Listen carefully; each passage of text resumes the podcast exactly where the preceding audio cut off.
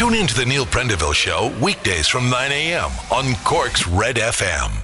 Talking a lot about fires in different parts of the world of late, and also scorching high temperatures. The latest, actually, to join the list of high temperatures is Sicily. Anybody got anybody on holidays in Sicily? Text 0868 104 106. Anybody listening in Sicily? It's baking. Europe's highest ever temperature reported on the island of Sicily, in the city of Syracuse, 48.8, call it 49 degrees Celsius. Meanwhile, still looking at the skies this morning, the Examiner Online are talking about a super-duper meteor shower that's been knocking around in the skies for the last few days. But tonight, according to the observatory, the MTU Observatory, Black Rock Observatory, Eric Murphy's quote, he's the astrophysicist down there. Must be great to be an astrophysicist. Doesn't it sound fantastic? What did you want to be when you were growing up? Anyway, these showers will be visible to the naked eye across the city and towns around the county tonight. Now, ideally, like, less light and less pollution. He's saying that his favourite spot for it is Glengariff, but I suppose anywhere away from light, but even in city and towns tonight, Perseid. I'm probably pronouncing that wrong, but a super-duper meteor shower tonight. Check it out. The Echo leads this morning with violence in Crosshaven. Now, I don't know how much of this might be people getting on buses going down to Crosshaven to fight.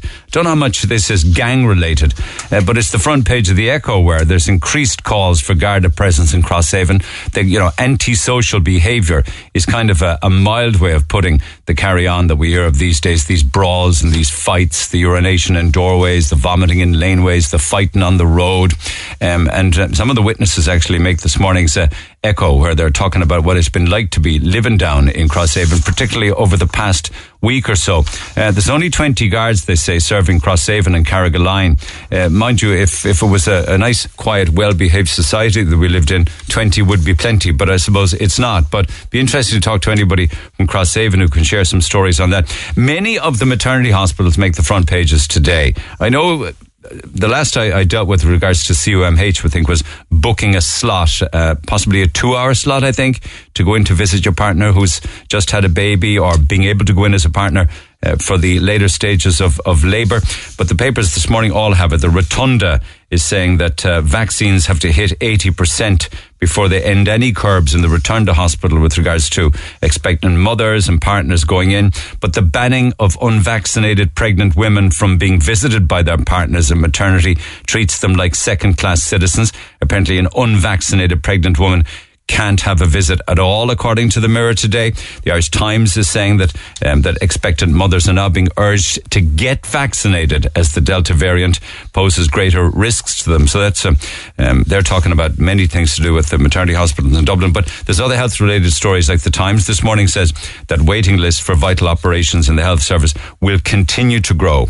And they say you can add another 10,000 to the waiting list since the end of 2019. And I think that's a very low figure when you add in all of the issues and all of the traffic jams regarding our health system as we head into the autumn and then indeed into the winter. But the Independent this morning says this is probably the start of a lot more to come. It's the front page, big bold headline at the front of the Indo today, saying that people are suing the state over COVID-19 deaths. 16 families are suing the state after their loved ones contracted COVID-19 and died while in the care of state-run facilities and private nursing homes. In fact, 12 of the cases involve private nursing home deaths, and claims have been made by against the HSE by those families. I think, and the Independent also said that this is the first wave of legal actions that we'll see over COVID-19 deaths, and many more cases are expected to be lodged. So that's a front page one of interest.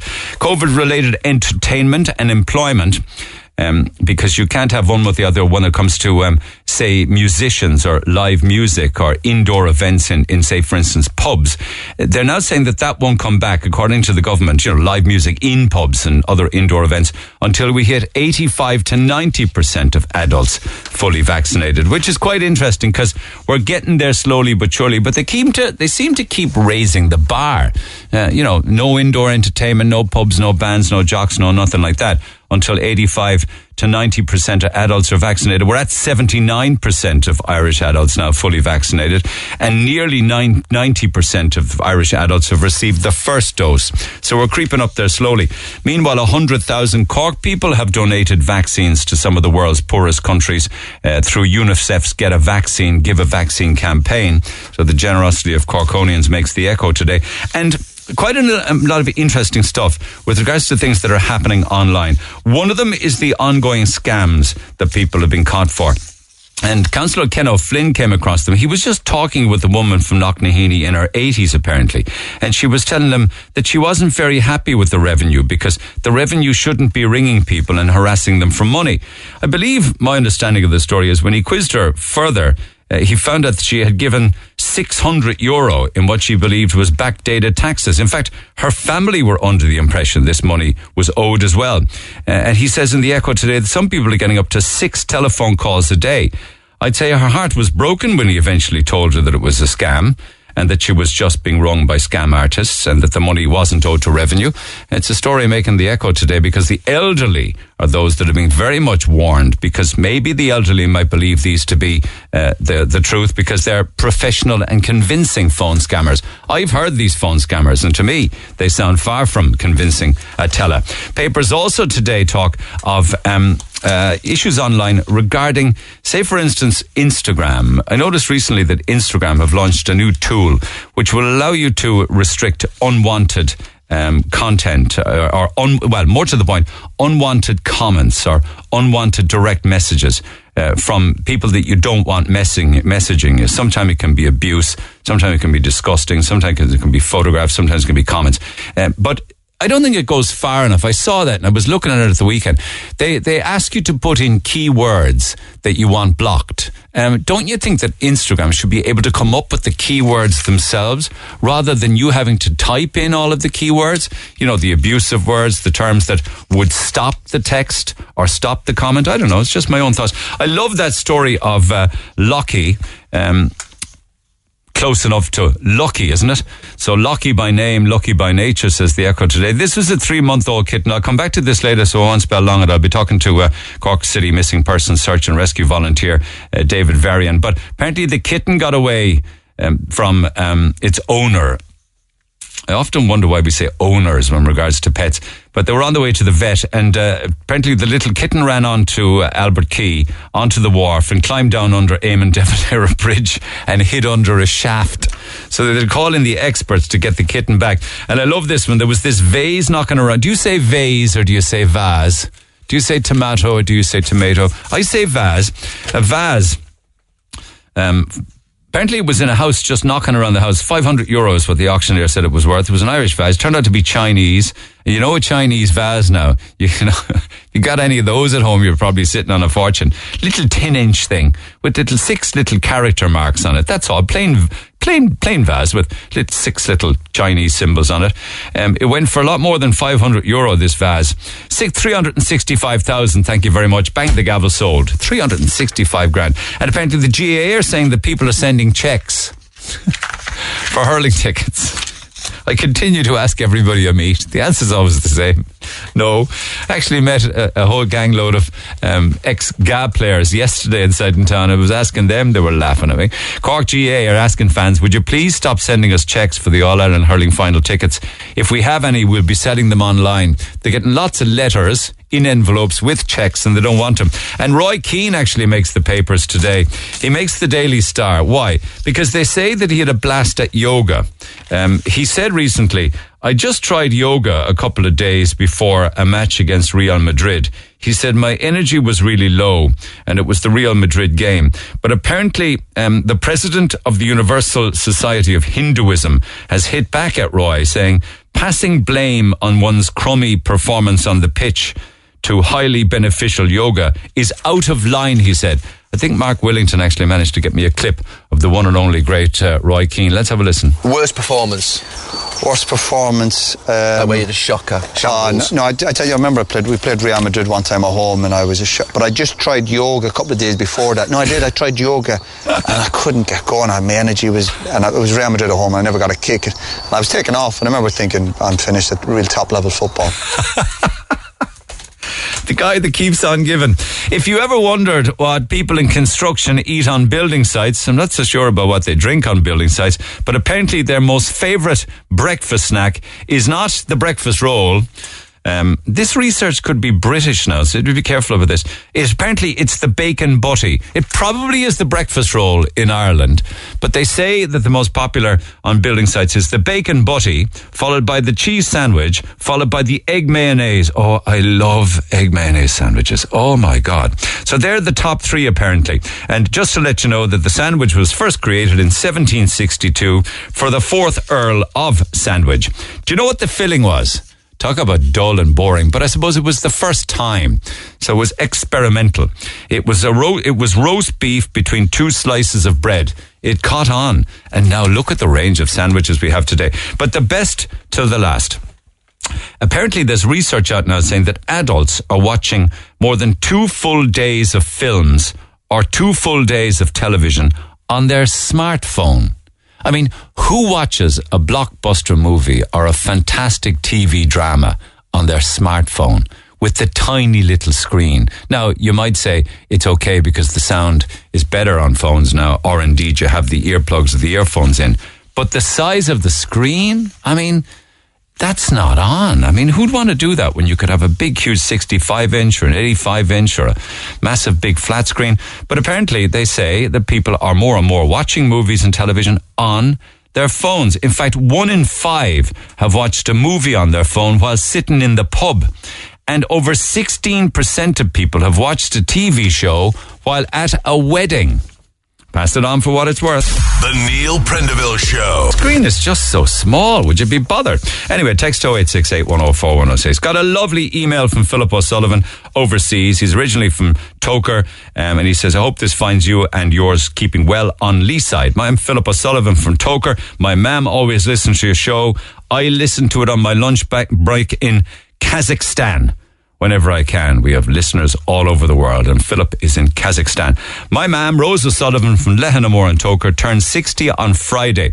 Be very grateful if you wish my mam a happy 60th birthday. If you could do it Friday morning, it would be great. From her son Philip in Kazakhstan, and her granddaughters Lily, Isabel, and Emily. Cheers to see. I got this morning. I get so much stuff in for fear that I would lose it and not do it tomorrow. For tomorrow, Rose, for tomorrow, happy birthday to you from everyone in the family. Thank you for listening, but particularly Philip in Kazakhstan. Have a great birthday and a great weekend. Lines open 1850 104 106. You can text 0868 104 106. Already getting stuff in coming from Crosshaven, so I'll be coming back to that. Text 0868 104 106 on that. But I was in town yesterday, had lunch on Prince's Street. Great buzz in the city, great sunshine. The whole of the city looked fabulous. There was people everywhere, and the outdoor dining and the outdoor coffee shops and everything is just a huge benefit because it creates a fantastic buzz. Lots of colour, everybody wearing their summer gear. It looked terrific. I also got myself over to have a look at the robotic trees. More on that and the Vox in the streets after these. The Neil Prendeville Show on Twitter at Neil Red FM. Yes, indeedy. And so to the streets of Cork yesterday, there are two, my understanding and open to correction to this, there are two locations where the robot trees are located. I don't know why we call them trees. They absolutely bear no resemblance whatsoever. They resemble pallets stacked on top of each other. Or as somebody said yesterday, they look like giant beehives. So 3 of them, I think, are all together. 1, 2, and 3 together on Patrick Street by the old Ulster Bank there by Murray's. And then the other 2 then are on the Grand Parade on the same side of the road as the library and Bishop Lucy Park. So that's where they are. I have to say, they weren't as ugly as I expected they would be. I wouldn't say they're pretty things in any way, shape or form. Do they blend in? They kind of do. Whether they're actually worth the money or not and what they actually do is another story entirely. But that's where they are.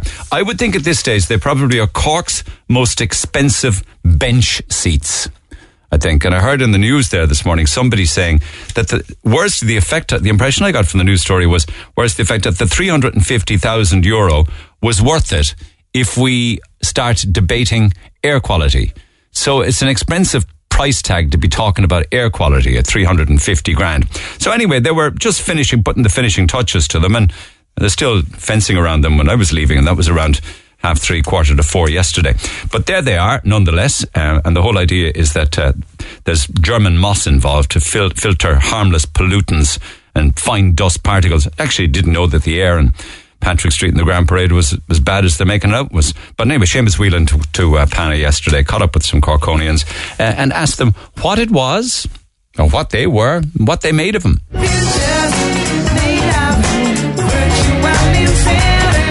I thought it was going to be like bathrooms, but then I was like, you're going to have to step up. I was like, but now it looks at it as like filter water. They look like giant beehives. Would you believe it if I told you you're looking at a tree? No. I think there must be for insects, nesting places for insects. Okay. Would you believe it if I told you that they're trees and that they're there for monitoring the air quality and improving the air quality of the city? Ooh. I didn't realise that. Would you hazard a guess on how much they're costing us on a yearly basis? Well, I suppose, like, you know, you have to dismantle some of it to get the inner side out of it, so like it'll be costing you maybe €5,000 a year. €10,000 each. What if I told you 350,000? Oh my God. Wow, that's amazing. Honestly, how? Like to replace filters and that kind of thing? Like, how do they get to 350,000? Well, there's probably fans pulling air through as well. Well, it's great for right here, but like, yeah, you're only cleaning a small area. Like, for $350,000, that seems crazy. I wouldn't be happy with mine. How about you have two more down the Grand Parade? So that's okay, isn't it? There's an area there being... Oh, great. That's going to... Yeah. I think I need to get you a chair to sit down. Your legs seem to have gone from under you. Thankfully, we're not taxpayers here anymore. Yeah, exactly. I would not be happy.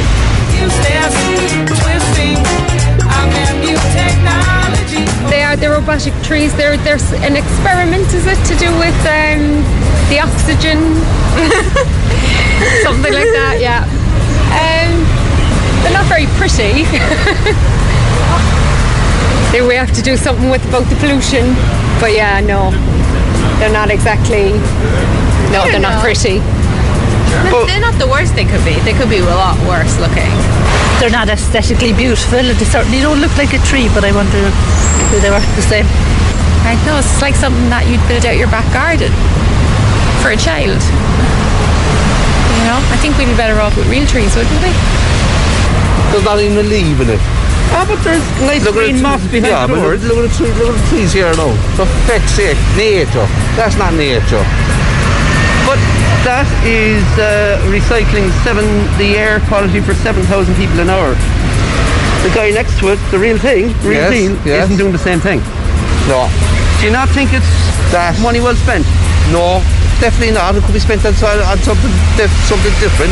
The homeless, the hospitals, all the beds in the hospital they're crying out for. Spend it on that. And that second thing there, for fuck's sake, they'd be claiming all over that language, dunk, falling off and everything, and then claiming off corporations. On first viewing, they look attractive. They don't look ugly to me. But £350,000 could be spent on lots of things around the city. But having said that, I think they should be given the chance. You know, I mean, you just don't judge a thing on first viewing. Or give it a few weeks, let people get used to them, and I think eventually they'll just take to them.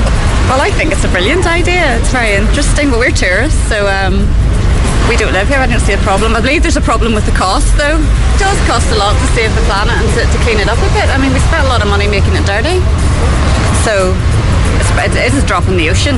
Sounds like a lot of money. Yeah, €350,000 worth of them is... We'll wait and see. They're not bad. These are 5G monitors. These are not air pollution. This is not for air thing. They're next to trees, lads. You should be ashamed of your lives. Do you know about these? I do know about these because they're going to be torn down in this country, I can tell you, because these are radiating people. And Mark telling my government's made up they're apparently not what they're... This is not trees. They're liars. Why would you put next to empty trees? Did you know the government are ripping down trees? all over the country. They're ripping out trees all over the city, and they have the cheek to put this up. Do you really believe they are what they say they are? And do you think they're not worth the 350,000 that they're invested? No, listen, taxpayers' money, not government funded. I don't think there was a penny paid for them. No, these came from Germany. We know what these are. We're not stupid in Ireland, you know what I mean? I mean, yeah, you have the door side, but we know what's going on with this new world order. We know what's going on. Wow, what a cross-section of opinions and thoughts. I love it. From the streets of Cork yesterday, people from Cork and from outside visiting Cork, and lots of different interpretations of the Cork robotic trees. I think that I'm going to come up with something else, because I'm not going to call them robotic trees anymore.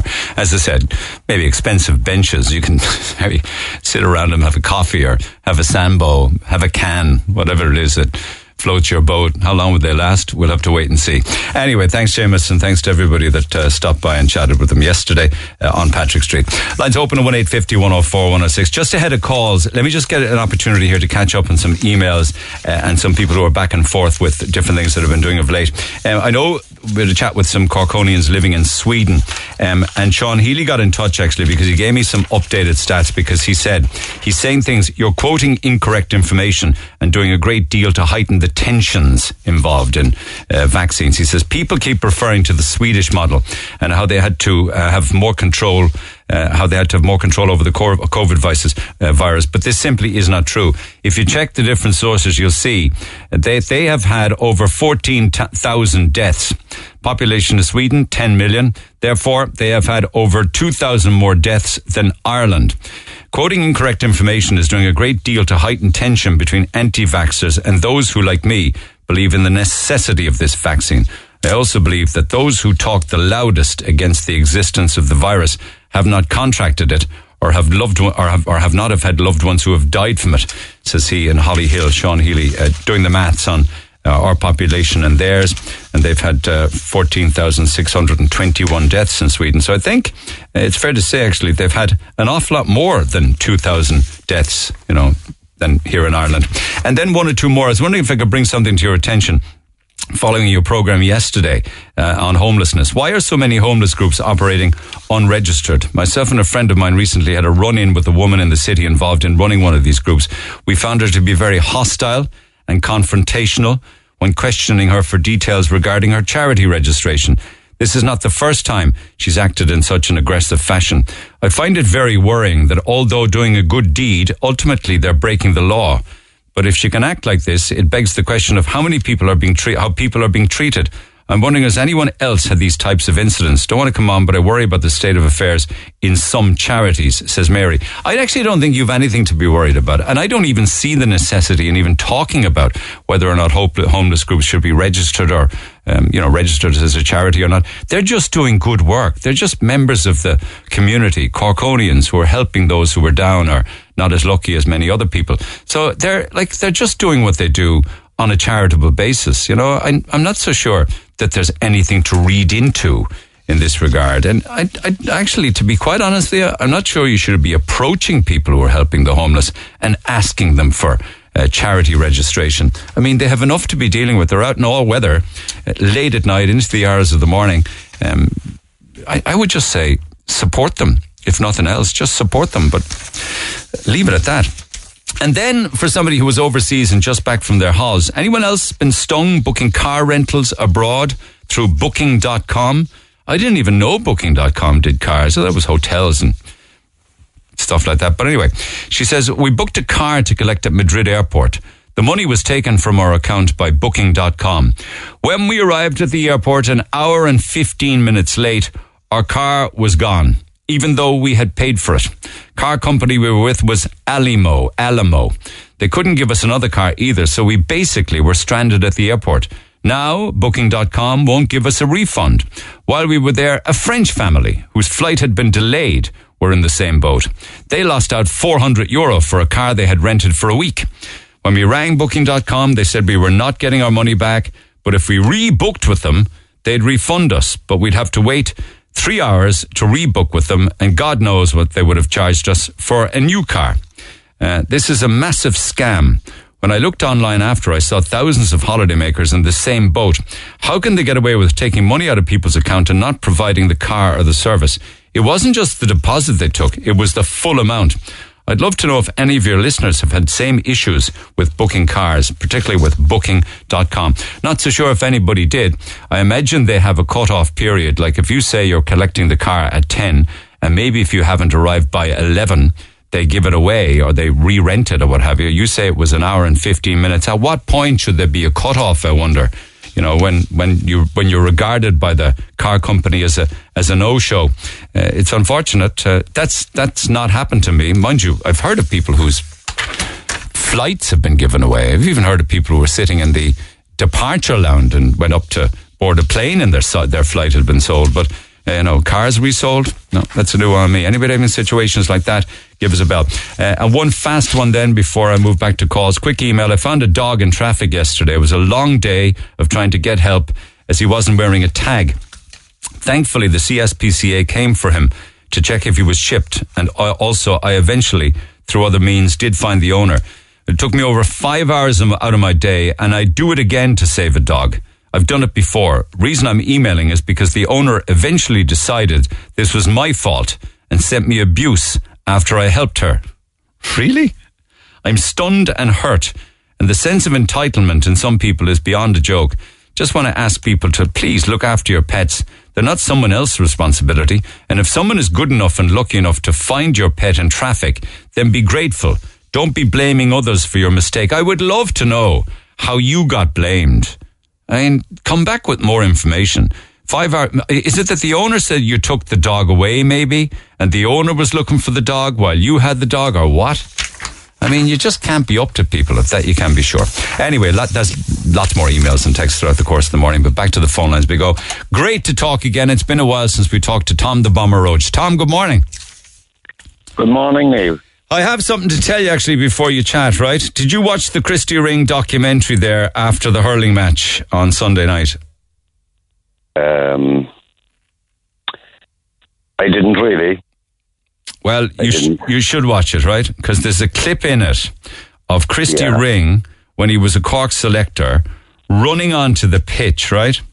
And who's behind him with his long blonde hair all the way down the back of his neck, Levi jeans and a bomber jacket. Oh, that's taking me back now. It was you. It myself, yeah. I actually remember that photograph. What was that? I can send it to you if you want. It's a fantastic shot. Obviously, it's victory if Ringy's running out onto the pitch. Yeah, it's victory, yeah. I think that shot was taken... I think the Glen, then Rovers, beat Black Rock in Cracky Quiz. All right. You think that's what it was? The Rockies and the Glen. I took a screenshot of it off the television for you if you wanted, all right? Yeah, perfect. Grand. I'll get it to you. Anyway, okay, thanks for the call. You wanted to pick up on, among other things, the Kelly Harrington victory. Is that it? Yeah. Kelly Harrington is a fantastic boxer, no doubt about it, like, what can we say? And she got a great welcome home from the people of Dublin, capital city. I thought myself, he dragged it out a bit, but no, she deserves every plaudit she can get. How do you mean dragged it out? Gave it too much coverage, is it? They gave it a bit too, not so much now on television, but they were blown about it on radio for days and days and days. It went on and on and on and on. No, I was just wondering. I said, look, I never seen a gold medal, miraculous medal maybe, but never a gold medal. I'd love to see two fantastic roars. Because the achievement that they had was absolutely fantastic, and so we have two gold and a bronze, isn't it? Yes. Yeah. They got a small reception in a skibbereen. Paul and Finton got a small reception, is it? Yes. Yeah, yeah. But, like, for the youth of Cork, the people of Cork, you know, and especially, you know, young people, I presume, like, you know, for people to take up rowing and to see what it's all about, I just got this thing in my head, like, thinking of the boat club in Blackrock long ago, the two boat clubs. Cork Boat Club and Shandon, yeah. Yeah, and I was just thinking, and I said, wouldn't it be lovely if there was a little flotilla coming up the River Lee with the two boys and their gold medals? Like, I think there's three boat clubs, isn't there? Three of them, actually, I think. Yeah, there's three of them, yeah. There is, yeah. Yeah, so what because it's still not too late. You'd like to see Paul, Finton and Emily. Aidan Walsh also won a bronze, so we kind of had like two gold and two bronze. Isn't that right? Yeah, that's it, yeah. Yeah. And, you know, just a little... But, actually, he's not Cork, so I need to... Okay, we'll just claim the gold and two bronze. Yeah, yeah. But, you know, coming up there now, up the harbour, you know, from Blackrock all the way up to harbour, come up as far as the Christie Ring Bridge to the Norkay Bridge, and maybe just by the Mersey there, if they had a little flotilla down coming up there, it would be spectacular. You know what I mean? Because nobody's talking about something to do with a celebration or a Cork City welcome. Sure, they're not. No, absolutely not. No. I know, because of the pandemic now, this, that and the other, like, you know, but a lot of people are vaccinated now. It didn't seem to bother the open-top bus in Dublin, though, with all the people that were out, the pandemic. No, and look, she deserved it. She deserved that. It's great to see it. Like, no, I'm only saying on the point that it could be done. 100%. I mean, you could have people lining both sides of the river there as they come up the River Lee. A real spectacle. The three of them rowing in separate boats. No, you could put them into a little boat and have rows either side. You know, from. I think it would be fantastic. I really do. You know, like the boat race now that comes up from city to ocean to city. Yeah. You know, they do a big thing and it looks fantastic. But I'm saying to come now from Blackrock and come right into the city and let the people of Cork appreciate what these boys did, like, you know. Yeah, and it was a good thing that there was a reception for them and a celebration down in West Cork, but it would be good to do within the city. Two golds and a bronze coming up the Lee would be a superb experience. Yeah, absolutely. Brilliant sight. Yeah. Absolutely. And it would inspire kids too, I would think. Absolutely, no doubt about it. I mean, I never did rowing in my life, but I never did anything like that now, but I'd love to be on the water like that now coming up the River Lee. Yeah, if it could be done safely, you know. Yeah. If it could be done safely, it would be superb. Yeah. You know? Yeah. I mean, I would love to see that now. I mean, even if it wasn't done on the river, even an open top bus would be superb, wouldn't it, if that was safer? Something. I imagine that would be something for probably City Hall and the Garda Síochána to set up, wouldn't it? Yeah, absolutely. Yeah. Okay, well, I could actually get on to the Lord Mayor and ask, is there any plan to welcome the medalists on Lee's side? Or whether it's just going to come and go unacknowledged, you know? We'll just see what they have to say on the matter. Well, it probably might... they might be invited probably to City Hall, and that's the end of that. Then, you know. But that would be behind closed doors thing. I'm talking about a celebration, a welcome from Cork City. Yeah. Let's see what they have to say. They may have something planned. I love the river idea if it was safe. Absolutely, 100%. Because you don't get two gold medals on Lee's side all that often. Certainly from the Olympic Games. Hopefully, we'll get a lash of them from the hurlers when they bring them back. What do you think? Oh, yeah. Well, you know. I think the GAA now have gone down a different route as to bringing teams in buses and things like that, which I think is wrong. Like, you know, the traditional way was always good. You came in on the bus and, you know, as the old photographs used to show and things like that, coming around Paddy Valley's corner. That's it. But, like, that's gone now. Because, I don't know, in Dublin they do it, they bring them into the square in Dublin, which is fine. If Cork beat Limerick in the All-Ireland hurling final, you believe there would be no bus picking them up from the train station, an open-top bus bringing them up through the city, up the...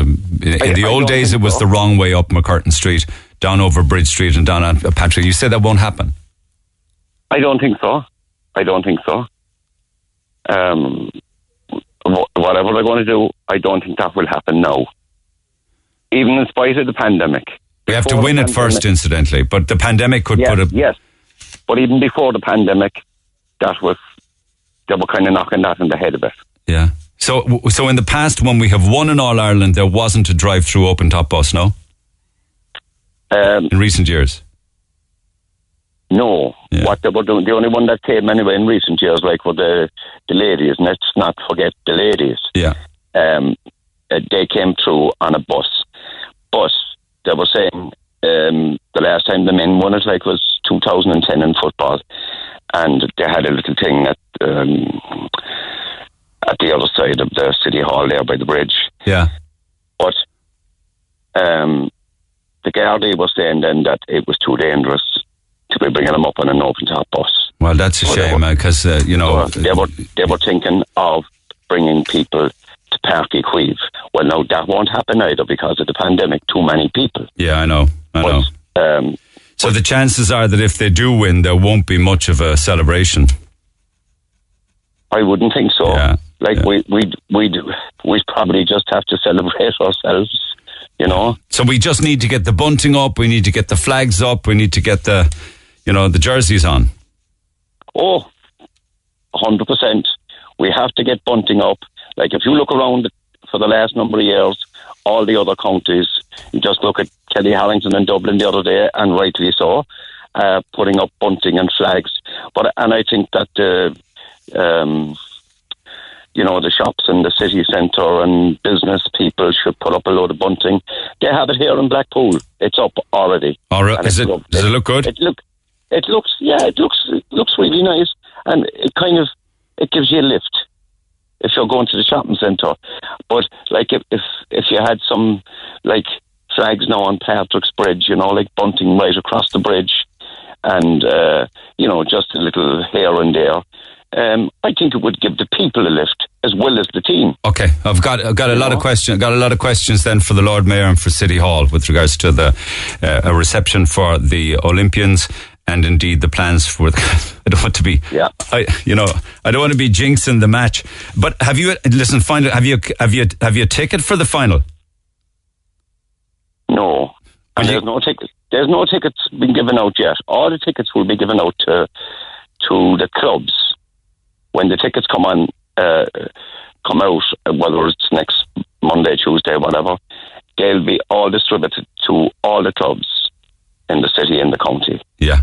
Yeah, and if, like, which I am not, I love the game of hurling, that's it. I love the game of football, but I'm not affiliated, like we say, per se, to any club. Yeah, I have two wonderful clubs either side of me, like three of them, the Rovers and the Pearshig and Delaney's up the road, all doing well.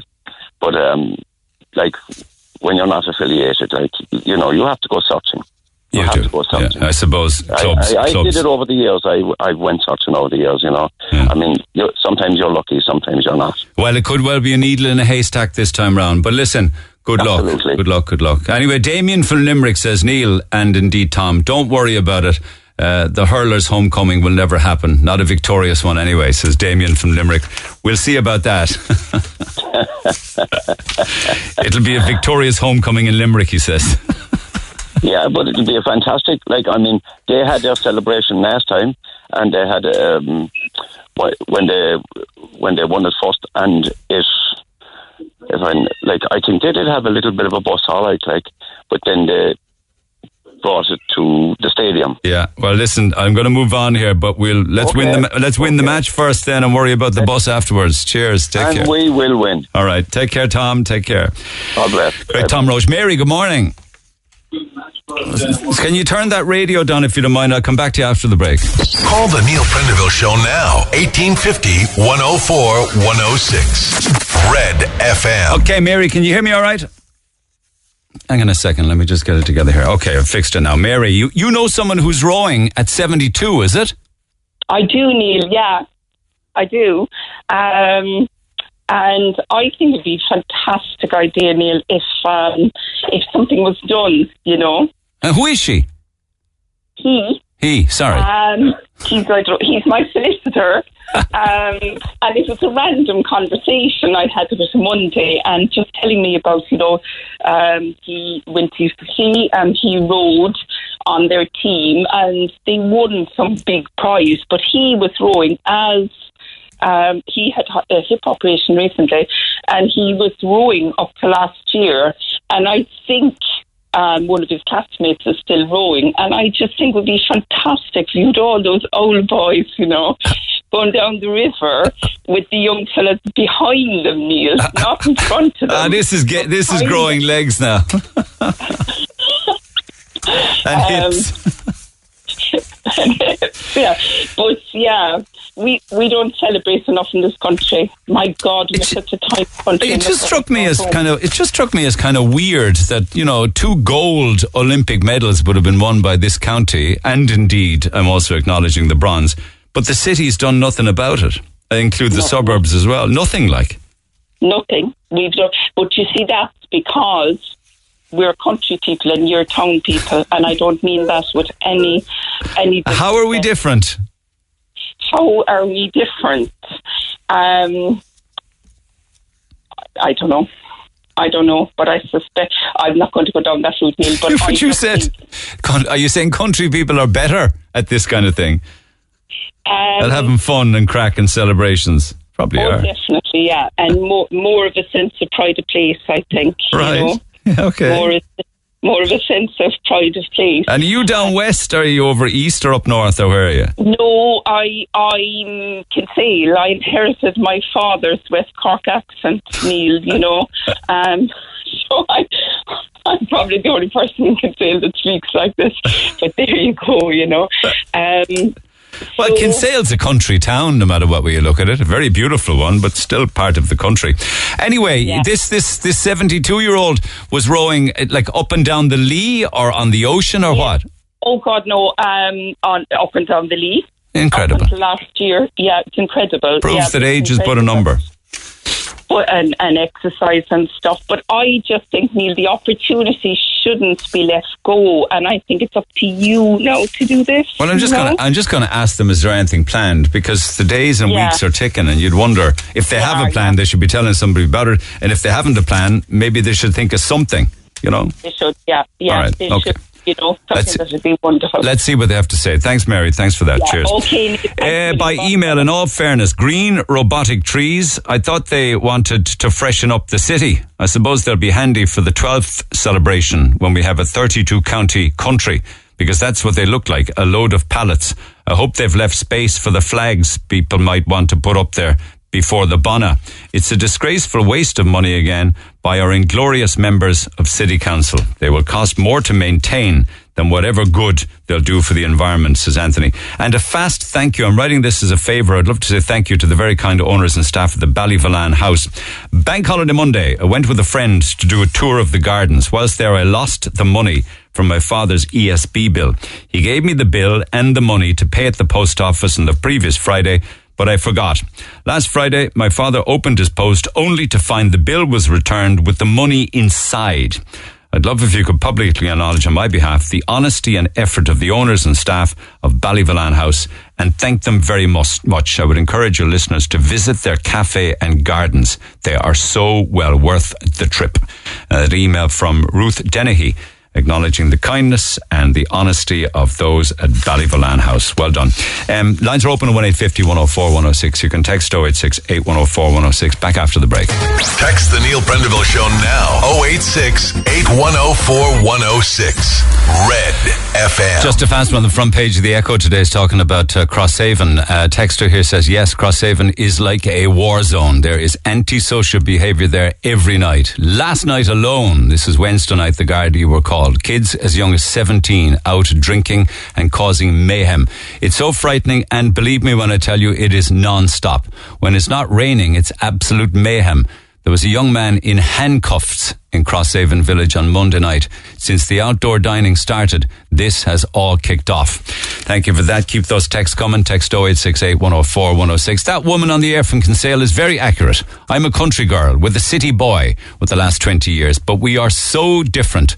Country people are by far the best. I'm Rory. And I'm Valerie, and you can join us for the very best in local, national and international sport every weekend on the Big Red Bench. That's the Big Red Bench, every Saturday and Sunday from 6 on Cork's Red FM. You're listening to the IMRO award-winning music station of the year, Cork's Red FM. Mentioned maternity hospitals and visitation rights. A quick email to let you know, since you covered the situation regarding partners' rights at the CUMH, not much since you last spoke about it has really changed. While my wife had great medical care recently, in my experience, communication between the hospital and partners is non-existent. It appears the medical facility are putting the burden on expectant mums in the throes of labour to update their partners on their progress. In my own case, recently, my partner had a daughter through emergency C-section after medics were unable to get a trace on the child that was eventually delivered safe at 35 weeks. It was a text message I got from my highly distressed partner that alerted me that she was heading for the emergency procedure. I was at home in a Cork City satellite town when the message came through. Surely there should be a liaison person in the labour ward who can communicate with partners rather than put the burden on women. To top it all, when I went to collect my child, I was prevented from doing so as I'd already been in to take my partner and child's bag to the car. As I went back into the hospital to collect my child, I was told, "You were in already. It's one visit a day." After some choice words, I was eventually back in to bring my girl home. And then lots then on rent, house rent, or indeed the availability or non-availability of rental properties. This is a disturbing one, actually. I've been listening to you during the week about people in need of housing. You reference rent increases and landlords and what they prefer. I'm emailing you about the hell I went through with my live-in landlord. I was 30, he was in his 40s. He appeared to be a nice guy, and I got a very good deal on the rent. Sharing the house, I suppose, with the live-in landlord. So you had your bedroom and probably share the bathroom and share the kitchen, things like that. Anyway, we got on for some time until late at night. When he was after a few drinks, he would try to come into the room to me while I was in bed. His excuse was that he had mistaken it for the bathroom. If it happened once, I'd get it, but this happened at least 6 times. He owns the house and lived there for years, so even if he was absolutely paralytic drunk, he should know where his own bathroom is. Plus, in his bedroom, he had his own ensuite. It was just horrible. I didn't have a lock on the door at the time, and when I asked for one, he got so awkward with me. Eventually, because of it, I moved out, and when I did, he got so personal with me. It was as if he thought we had been a couple. While I respect that landlords have been mistreated by some tenants, there are a lot of people like me who've been mistreated unacceptably by their landlords. We may pay rent, but don't look for anything other than that. Just the rent, says Louise. And one fast one, I know we've caused, and I'll come back to them in a second, but just staying with the housing issue, my partner and I are desperately trying to find a place of our own to live. We've been together for 14 years and still sharing a house. We're in our 30s and would love to start our own family. When you say still sharing a house, is that with other people?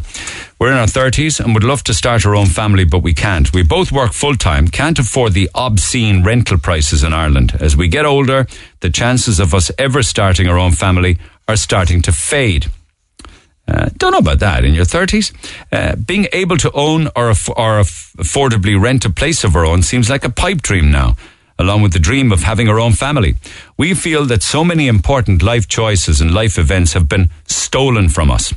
We are here with our deposit ready to go and are being outbid by 70,000, even 80,000 each time. Our standards have hit rock bottom, and we're looking at places that need severe renovation. Believe me, we look at every option. Unlike many of your callers, we are not planning on getting married. How can we? After 14 years together, we're happy, we're content, so this is the last thing we think about. We just want a place to call our own and the chance to start a family together.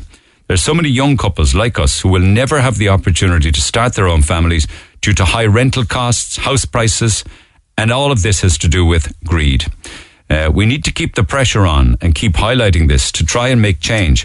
I would hate to see my partner's younger sisters in the same situation when they're in their 30s, as it's a position I wouldn't wish upon anyone. And then I have reams of texts from people who have their own stories to share, particularly people on housing lists, and I will come back to that. On the situation regarding Crosshaven being like a war zone, and a texter saying that much of it has to do since outdoor dining started. Text here from Ita says, that is not true. You need to stop blaming the pubs or outdoor dining. This is all to do with off licenses. You're being very unfair. They're selling drink everywhere. And then, of course, the young people are taking it off or drinking it in bushes or drinking it in the woods or drinking it up country lanes and boreens, or indeed just drinking it, say, for instance, in the square in Crosshaven. So it's off-license availability and supermarket availability, I suppose, where drink is also sold, and not pubs and outdoor dining.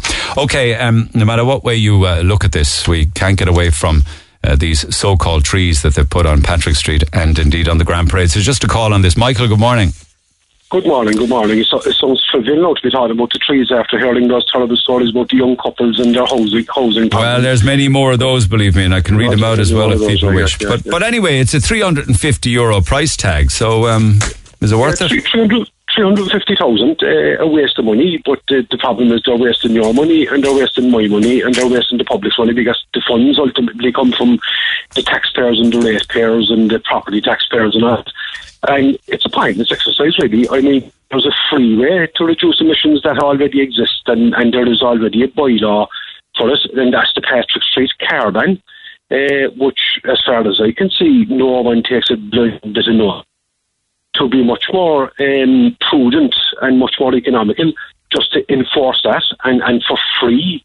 That would do far more to reduce emissions than any number. Is the ban gone then? You know, the one between, I don't know, is it like 10 in the morning and 3 in the afternoon? I think it was from 3 in the afternoon to 6 or something like that. Something like that, yeah. Is it not enforced anymore? Well, it's not enforced at all, as far as I did. You know, I don't think anybody takes a blind bit of notice of it. Like, I don't think anybody was ever fined for driving in Patrick. Like, I ended up, because I drove into the city yesterday, ended up in Q Park and the Grand Parade, but I actually went down around the Parnell place to try and find that misfortunate man living in the tent, and I couldn't see the tent, incidentally, on Parnell place. Maybe I missed it. Then, so this would have been round about, 1 o'clock, I drove up the quay, down Patrick Street and down onto the Grand Parade. You can do it at 1 o'clock, I think. But like, there's a point as well. I mean, the ban is there. It does a bylaw to enforce, but it's not enforced. But the ban could be extended. I mean, there's no real reason. Most people just think it's just an expensive gimmick. It was other people's money. Some kind of a grant that they got for it. I mean, a little pest project maybe for the logistics manager or something, or this is something nice we tried. I don't know. Look, we don't know what happened. No one knows the internal workings of how they spend money. But at the end of the day, it's 30% of $1 million, you know, it's €350,000 per year, by the way. So if they keep them longer, if they were there for 10 years, be $3.5 million over 10 years. So is that the case then? Is $350,000 to buy them and $35,000 a year to maintain them? No, I think it's $350,000 a year. No, it's not. No, Tripe and Drasheen clarified that yesterday. It's a one-off $350,000, and then some kind of maintenance of maybe $5,000 or $6,000 a year, just to be fair. But the latest development now, they're saying now, well, you know, maybe the money is worth it if we're going to be debating air quality. So it's an expensive pride tag to put on a debate, isn't it? It is, but you could also debate air quality for free if you enforced and extended the car ban, because that is certainly, if they said all cars are banned from Patrick Street from 10 o'clock in the morning till midnight or something like that, that would also spark a debate, but it wouldn't cost you anything to spark that debate. That would be the same debate the same outcome, in fact a better outcome, because there'd be far less emissions, far less dust. It would be a far healthier, a far safer, a far more convenient environment for cyclists and for pedestrians and all that. And the cost would be, zero. So, but that will probably make too much sense. So impose the car ban. Well, it's too late now, they've bought them. Yeah, that's a pity, but just in case they get any notions of buying more, which, you know yourself, they could probably do that. Whoever has a relationship with whoever is selling those things might decide it might be a good idea to buy more. They should stop this madness, just stop. Does it remind you of the hanging gardens in Fitzgerald Park? Gardens of Babylon, yeah, but not so much like that, because that was a different purpose and that was an artistic installation and all that sort of stuff. But look, in terms of... It's an expensive installation of €1 million, though, isn't it? Yeah, expensive, but it's easy to spend other people. It's easy to spend your money and my money, It's easy to spend other people's money. But why would you buy something like these robotic trees and have to plug them into electricity? Why aren't they solar-powered? Yeah, that's another point. But they shouldn't be there at all anyway, because they're not that effective. Okay. And really, we should do the simple things simply and straightforward and more prudently and more economically. And if we're going to reduce emissions in Cork City Centre, enforce the existing car ban and extend it, and the cost is precisely zero. Cheers, pal. Thanks, Michael. Much obliged. Thank you. Much obliged. Text 0868 104 106. Got calls, text and comments. Shocking call after the break. Talk to Neil Prendeville now. 1851 04 106. Red FM. It's interesting. I had stuff planned to do there, and it's actually just gone and disappeared on me. We live in a crazy world. Oh, can I just maybe, while I'm just getting that sorted, just come back to some emails? We were talking about the mam of the little lad who was 10 and came out as gay and told that he was gay, and then she came on the air and we were chatting about that. He's 12 now. She won a competition on Red FM. Do you recall that call? And the Cork Queens went out and celebrated. He won the competition as part of Pride Week, but the backlash was shocking by some people who just were so homophobic and saying horrible things about her as a mother, never mind her son. Interesting responses to this. One has to do with an email that I got from Tim. He says, a friend of mine came out as gay in the last 2 years himself. It was very difficult for him. Recently, he wanted to tell everyone that basically he's happy within himself and it shouldn't matter if you fall in love with whoever you want to fall in love with. Right now, he's single, but at least he's true to himself and he's happy, so that's all that matters. But something happened last week that was so upsetting for him. He told me he was walking home from the shop during the day. Next thing, a few people started spitting at him because they knew he was gay, and they started giving him verbal abuse due to his sexual orientation. It's absolutely disgusting to do that to anyone, let alone someone who has come out as gay recently. He's too afraid to report it to the guards. You should highlight this on your show, that it's not okay to bully and spit on people for being gay, and anyone that does needs punishment. Well, I think anybody that does needs serious help. Mind you, Richie says, for 3 days now you've raised the issue of the boy who came out as gay.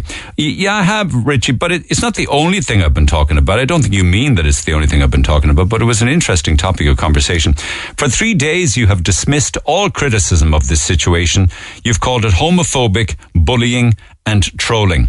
This is thoroughly dishonest on your part, but I understand completely why you are doing it. I condemn any abuse directed at this innocent boy, but therein lies the crux of the issue. The boy in question is 12 years old. As I've said, I understand completely. Why would you deflect from the fact that Red FM are engaging in the sexualization of children, but to brand any legitimate critic of this behavior is homophobic? But I feel that's beyond the pale. The truth is, the gender and sexuality of the child is irrelevant. The only point is that the child is 12 years old. For example, had you delivered a troop of Chippendales to the doorstep of a 12-year-old heterosexual young girl, the appalled reaction of the rational men and honest women of Cork would have been just the same.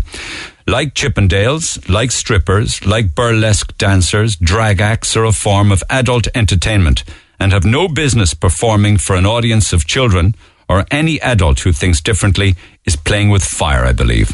There's an age-old saying that the squeaky wheel gets the oil. With this in mind, we must look with suspicion on the militant few who do not reflect the goals of the gay community at large. We are tolerant people, but we must not allow this tolerance be exploited by this tiny minority who aim to normalize the sexualization of our children.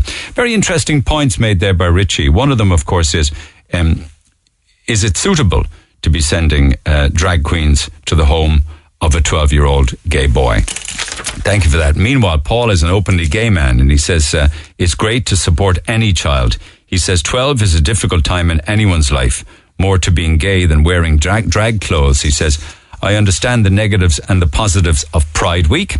I know I rather, as a 12-year-old, not want to stand out at that age, but I don't want to be I'm gay, but I don't want to be a woman or dress up like one. But pride is for all sorts of people. If I get slated for saying this, I don't care. The boy won a competition. I can't say he was in any way pressurized. All anyone wants is for the child to be happy. But I worry about him in school settings now. I hope his twin as well is not left in the shadows, as if he is straight, that there's no party for him. There's no right or wrong answer, as the parent must do what she feels is right. But at 12, I was too busy dealing with childish stuff. My sexuality was not an issue until later. I think 2021 times are so different. We just want the kid to be happy. No matter how forward-thinking we are still struggling at times. No one wanted to be gay back in my day. When you say that, do you mean that gay people didn't want to be gay back in your day? So I'm coming at this with my own baggage. Obviously, I'm loving it now. I just don't need to be at Pride or celebrate Pride Week to be proud of it. And Mary says, take no notice of these nasty people. That's all they are. Fair play to you as a mother and your son for living your life. Fingers up to the rest of them. They're only a small minority that think like that in the first place. Okay, so thank you for those emails. Thank you for those texts. Our lines are open at 1850 104 106. You can text 086 8104 106. Let's get back to our phone lines. Hi, Jane. Hi. Hi. You've had a very, very difficult 2 years now. Is it this is going on outside your door? No. Yeah, that's right, 2 years. Yeah. Is this up around Grattan Street in a flat there? It is, yeah, that's right. And what happened? You know, how did all of this kick off? It all kicked off 2 years ago when I heard noise outside my front door, and I opened my front door and there was a guy sticking a needle in his arm. Shooting up. Yeah. And then I asked him, would he move from my door? And I got tired of abuse. And he just started to call me blood names, verbal names, everything, kicking my door. So I closed the door and I called the guards.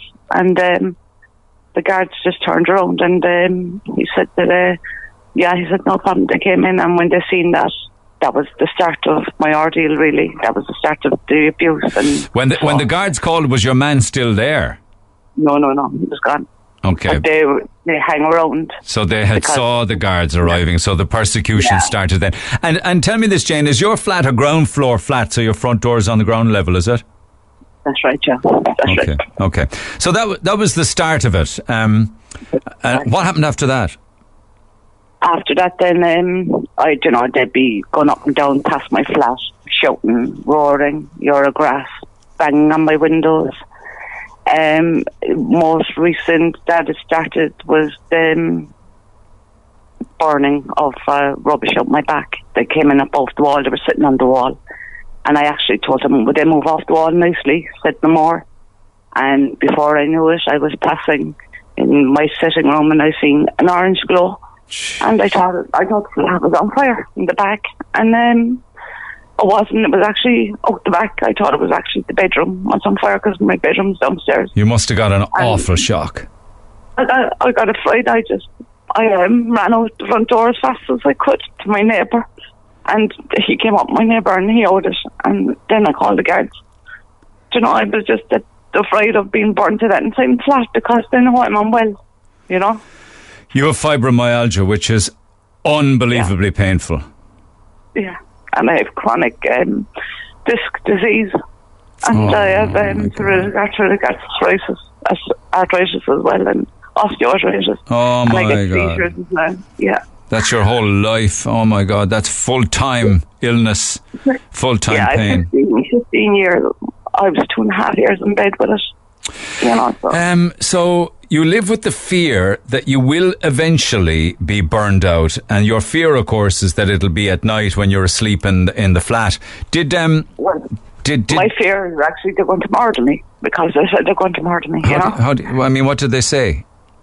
They said they stood outside my window and they said that we'll come up behind her and stick her, and she won't even realise that she's sick.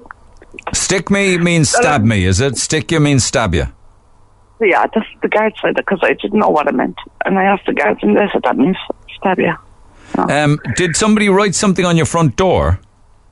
They wrote put a big cross on my front door with rest in peace on my windows with gloss paint. And that's happening a lot. That's happening all the time. They're painting that on your door all of the time? On my windows, rest in peace on my windows, two windows, and they put the cross on the door once, but the rest in peace. But people think that somebody's after dying when they see the rest in peace on the window. Somebody's dead in there, you know. That's constant, isn't it? That's constant. And do you have to go? Do you have to go out then and wipe off, or wash off, or paint off the R.I.P. Yeah. Rest in peace? Yeah, I have to scrape it off. Yeah, my carer got a blade and she scrub it off and she would martel her spirits and take it off, and like, I don't want to come in at 3 o'clock in the morning wipe it off. I have to do it, so I do it instead of her saying it. You what? My sister, she takes it off the window, but I don't want to be calling her 3 in the morning or 4 in the morning to get out of her bed to come in and do it, so I do it then. I take it off, you know? You don't do it? Because I don't want the neighbours to see it either. You mean you go out at 3 o'clock in the morning and you scrape it off? No, I open the windows opening. And you do it at 3 in the morning, you scrape off the rest in peace? Yeah. More than once? More than once, yeah. More than once. Jane. Have you been assaulted?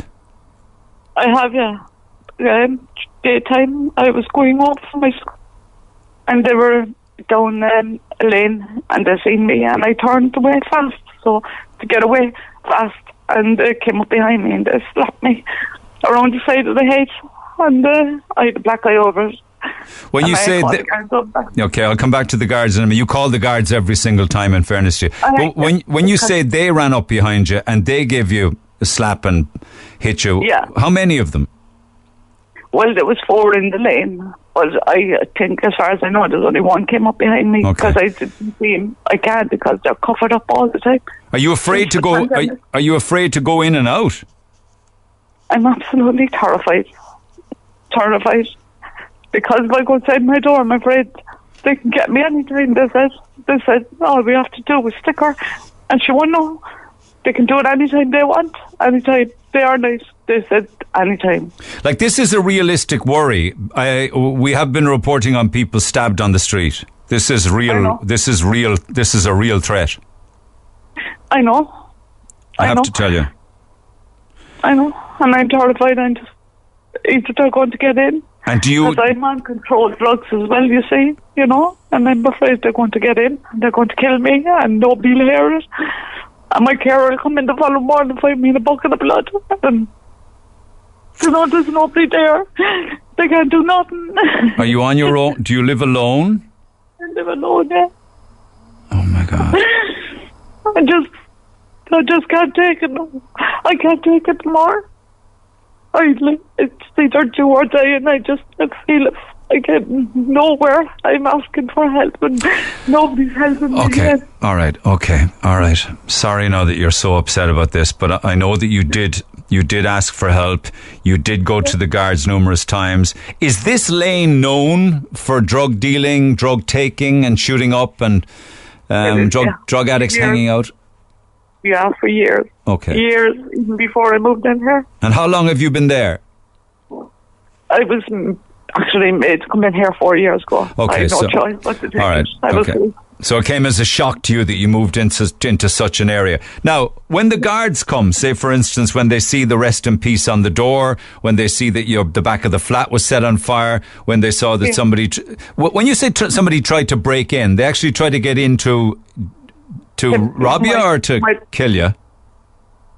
I don't know. I don't know because... what I mean is, did they get in? Did they steal anything?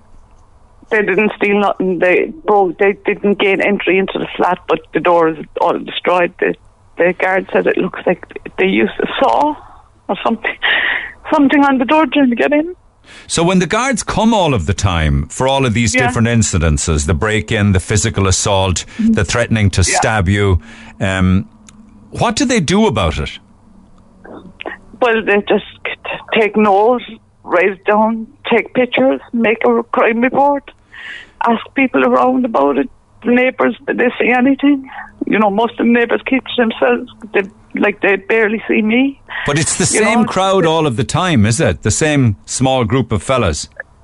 It's a group of gangs, but they're all like one gang. Do you understand what I mean? So do the guards ever go down there at night? In the early morning, are they ever down the lane? Do they ever find them? They never found them, no. But do they look for them? They do. They patrol and keep up the patrols as well for a certain amount of time. But I suppose they're so busy, they can't do it every night.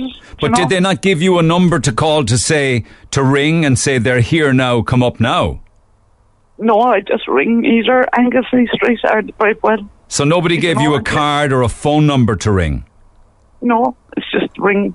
Just keep ringing us, and that's what I do. And every time I ring them, I'm putting my life in jeopardy, because every time the guards are here, I know they're wrong, because there's a whistle. There's three different whistles that they have, and I have to recognise that they have three whistles. And they told the guards, they whistle like the guards are coming. There's a whistle. It's okay. Our whistle. Yeah, it's all right. Science. No, I don't have to recognise that.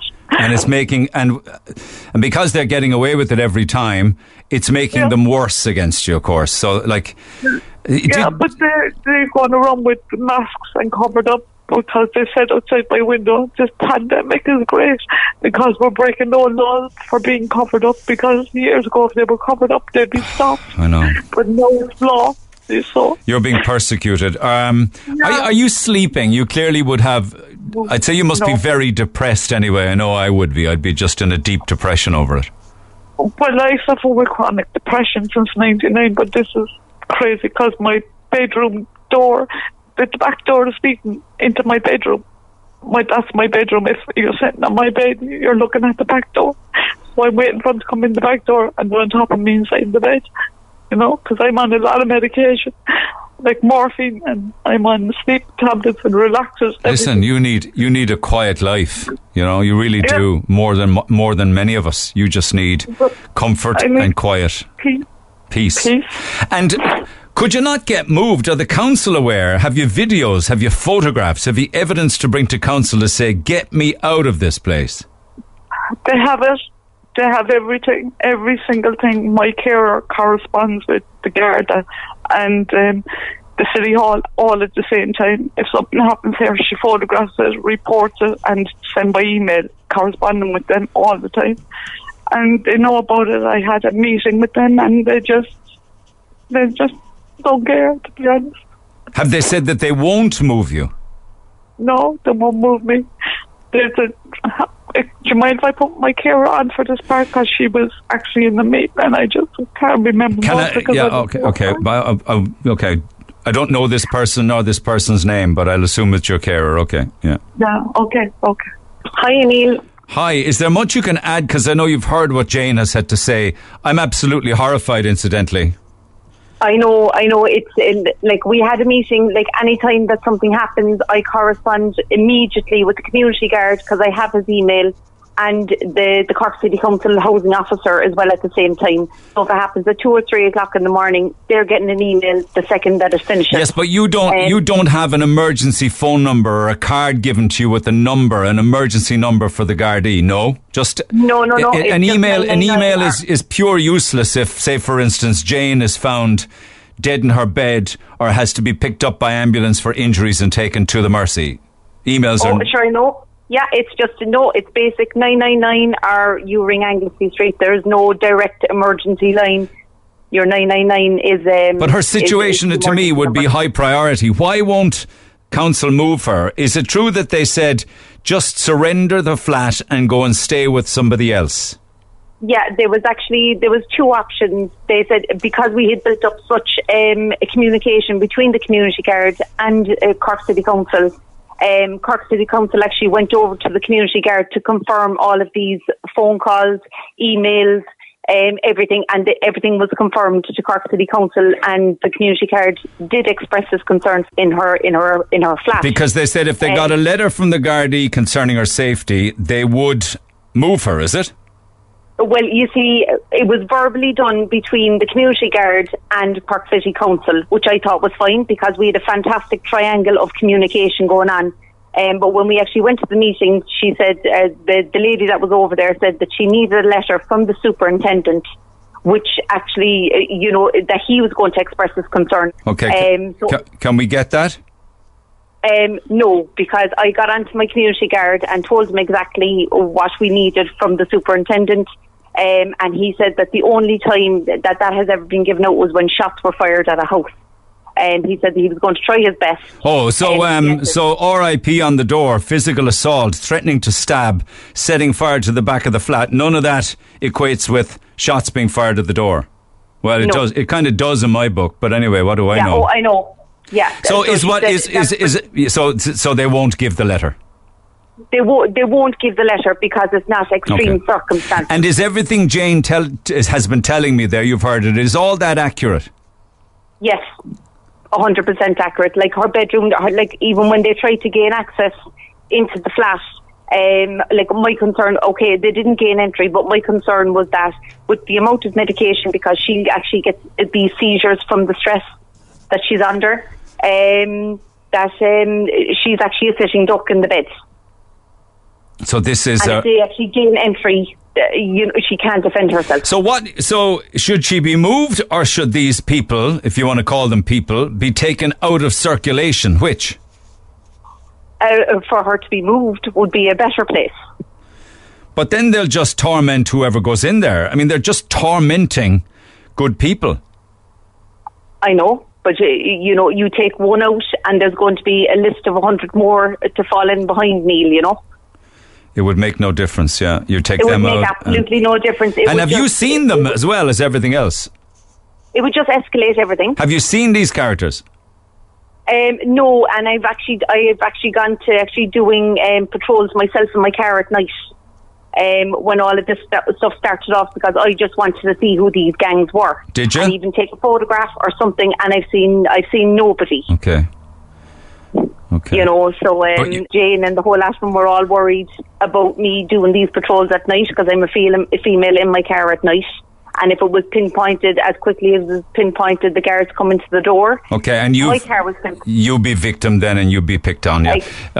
Exactly. You'll be targeted. Exactly. But you have seen the rest in peace on the door, on the windows? Yes, I've removed it numerous amounts of times. Okay. So if we were to get on to City Council or the Gardaí on this matter, you'd be okay with that? 100%. Is there anything else that you or Jane wants to add? Yeah, I'd put you back onto Jane there. Okay, thank you. It's just that with the way the flat is, like I know for a fact the council don't actually care, because they said about going nuclear about handing back the keys. That's one, but don't go down that avenue of handing back the keys. In other words, live in the situation you're in. And what she also said, which I didn't like, the lady was that I can go home tonight and be murdered in my home. This is the word she said. See, and I looked. She said that she could go home and be murdered. Yeah, because my hearer said to her, "What if I go in and find her on the floor, dead in a pool of blood? Do I come over here to you and say, well, she's dead, what happens now?" And she said, "Well, I could go home tonight," she said, "and be murdered in my home. It's not up to us to protect you, it's up to the Gardaí to protect you, but they're my landlord." You know, they're my landlord. But you're like, that's an incredibly stupid thing to say. It's also a very hard, cold, horrible thing to say. The chances of her being murdered in bed, you say she said that, I believe you, yeah, are in no way comparable to the chances of you being murdered in your bed. Like, no, come on. There's nothing. She's no fear. She's not been attacked. She's not been abused. I've been mentally, physically abused by these people. Well, I'm delighted. I'm delighted I have an opportunity to talk to you, and I'll tell you why. Because all too often I hear of stories when I see them in court reports after the event, or I see people being stabbed or killed after the event. But now I have a chance to talk to somebody before it might happen. Well, that's what I'm afraid of, because my GP said, I told him, the guard said, oh, putting up CT fee, and the guard said, my GP said no, he said, because he said it would be like poking a bear, and when they see that, they will get your CCTV is from early after the fact, and he says they will get in and kill you. So the doctor is so worried he rang the city council and he never got back to him, and he sent him a letter. My GP worried about my life, my head, the way it is, my depression, just in case I get killed. It's just unfair that I do it to myself, because I have tried twice because I can't take it no more. So you've attempted to take your own life twice because of this? Yes. With medication, is it? Yeah, because I just feel like with all the pain and everything I'm going through, I just said, what's the point? Okay, okay. I'm living in fear, you know? People will be very, very annoyed, angry and very upset listening to this. I'm actually livid over it. I think that, you know, we need to get this sorted, and we need to start rattling cages on this one. I mean, for me, I would just round them up in the middle of the night or 2 a.m, wherever they're there, into the back of a paddy wagon and gone. But both of you feel that will make no difference, because there's just too many will replace them and the abuse will carry on. Of course, well, because I was at the door when I first moved in here, and they offered me drugs at the door. I didn't even know him, and I goes, no. He says, all right, don't care, I'm going to prison tomorrow. He was only a kid, and I kind of looked at him going, what am I living in? Because I'm not from this area. What are we all living in? How did it get to this? Is that a particularly bad area for drug dealing and drug use? It is. Okay. It is. It's well known. It's going on, they said, for 19 years, the neighbours. It's going on a very, very long time. And are you okay with me identifying the area? I am, of course. Okay. All right. Okay, listen, we covered an awful lot of ground. You got very upset. That was not my intention, but I'm sure you're like that an awful lot of the time. So I'm not missing out on anything. Is there anything else you want to add to this, and we can make some calls on your behalf? It's just the condition of the place. They turned off my water. My tank went in February, but it's gone for the last 2 years, leaking. They turned off my hot water. I don't have running water since February. At all? And no, because they said they need to send off to England for a new tank. I said, you can buy the tanks there. And he said no, and they still haven't fixed it. And does it take that long? This is August. These are your landlords you're talking about. This is a woman without any hot water. They don't care. And like all my floors are lifting, they're all destroyed, and they gave me a humidifier to dry out the property because it's in the foundations. And I'm still cleaning up every day, trying to do my best to keep the place going. There's slum landlords in your property, you know that? I just don't think they care. They get their rent. I just really don't think they care. Okay, well, let's see if they care. Let's get in touch with them and see how much they're willing to deal with us. Sometimes they say they won't talk about individuals' situations. But I told them there was properties empty in where I wanted to go. I understand, but maybe we might find somebody in there who's sympathetic. Let's make the calls anyway on your behalf, which would be the Gardaí and Cork City Council. And what can I tell you? Just hang in there for a little while longer, you know? I'm trying, and I'm just scared to go outside my door, you know? So it's just hard. It's a hard life. It's horrible. It's horrible. All right, Jane, hang in there. We'll be back to you, all right? Thanks a million, Neil. Thanks for your call and your help. All right. Bye for now. Okay. Bye. Extraordinary story. An horrific ordeal of intimidation, assault, property being put on fire, damage, worry and stress and everything that goes with it. Absolutely horrific. Now, your texts are welcome on that. Text 0868104106. We're talking about the Grattan Street area behind the Mercy Hospital. She said that it's been going on for years. It's an extraordinary thing that young kids dealing in heroin, I don't care, I'm going into jail tomorrow anyway. Actually, we've already been in touch with both Anglesey Street Garda Station on this. We've also been in touch with City Council, with the Housing Department, and those who may be able to make a difference. In fact, we're even sending them the audio of my conversation with Jane. Text 0868104106. Back after the break. This is the Neil Prendeville Show. Tweet the show at Neil Red FM. 104 to 106 Red FM. Text 0868104106. Pick up the phone if you want to contribute. 1850 104 106. June, good morning. Good morning, Neil. That's an appalling story. My conversation with Jane. What did you make of it? Oh, I think she's living in fear down in that area. She's living in fear. Bad for many years, they say, down around there. Is that right?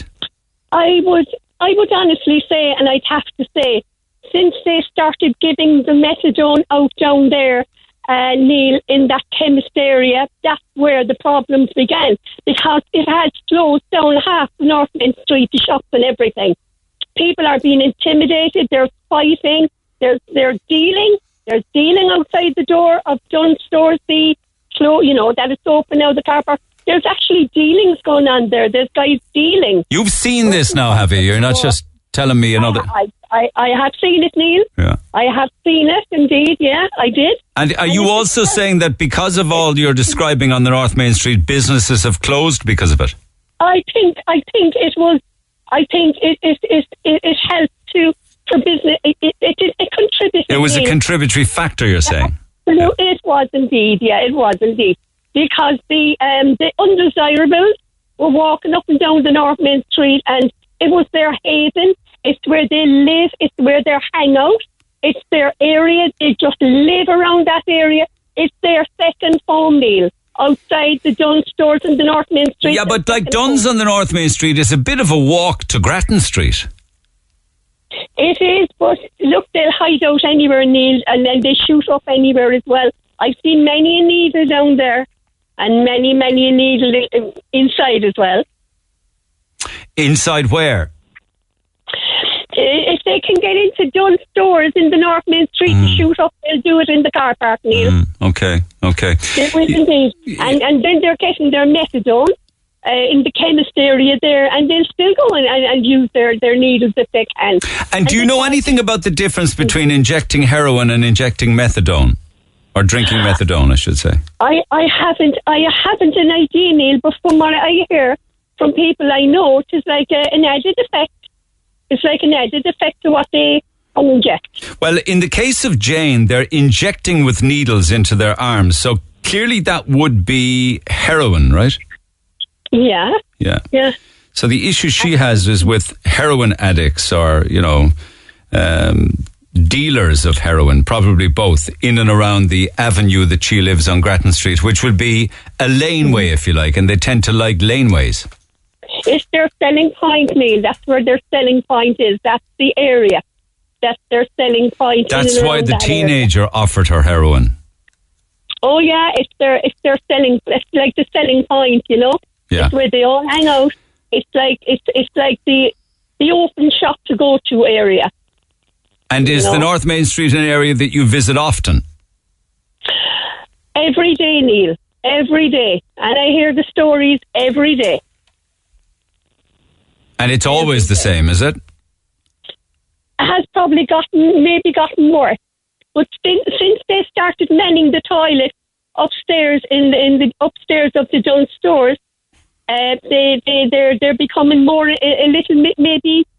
They're becoming less now, going up there injecting and all that kind of a thing, because they can't. They're seen and they won't get away with it, and they're not allowed to use the toilets now because they're manned by the other security guards. We were in touch with the pharmacy on the North Main Street, knowing that you were going to bring that up, and they said we provide an evidence-based service on behalf of the HSE. We've done so for 10 years. We do it to the highest standards. Well, I can honestly say that that's the. A hangout area, Neil, for drugs, and I put my hands up. It's where a lot of dealers hang out, and it's a well-known area, to be honest. Yeah. Very.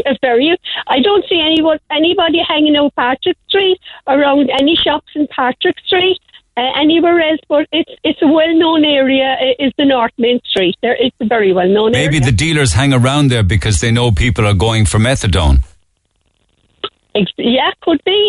Yeah. Well, then they have their. They have their base, their customer.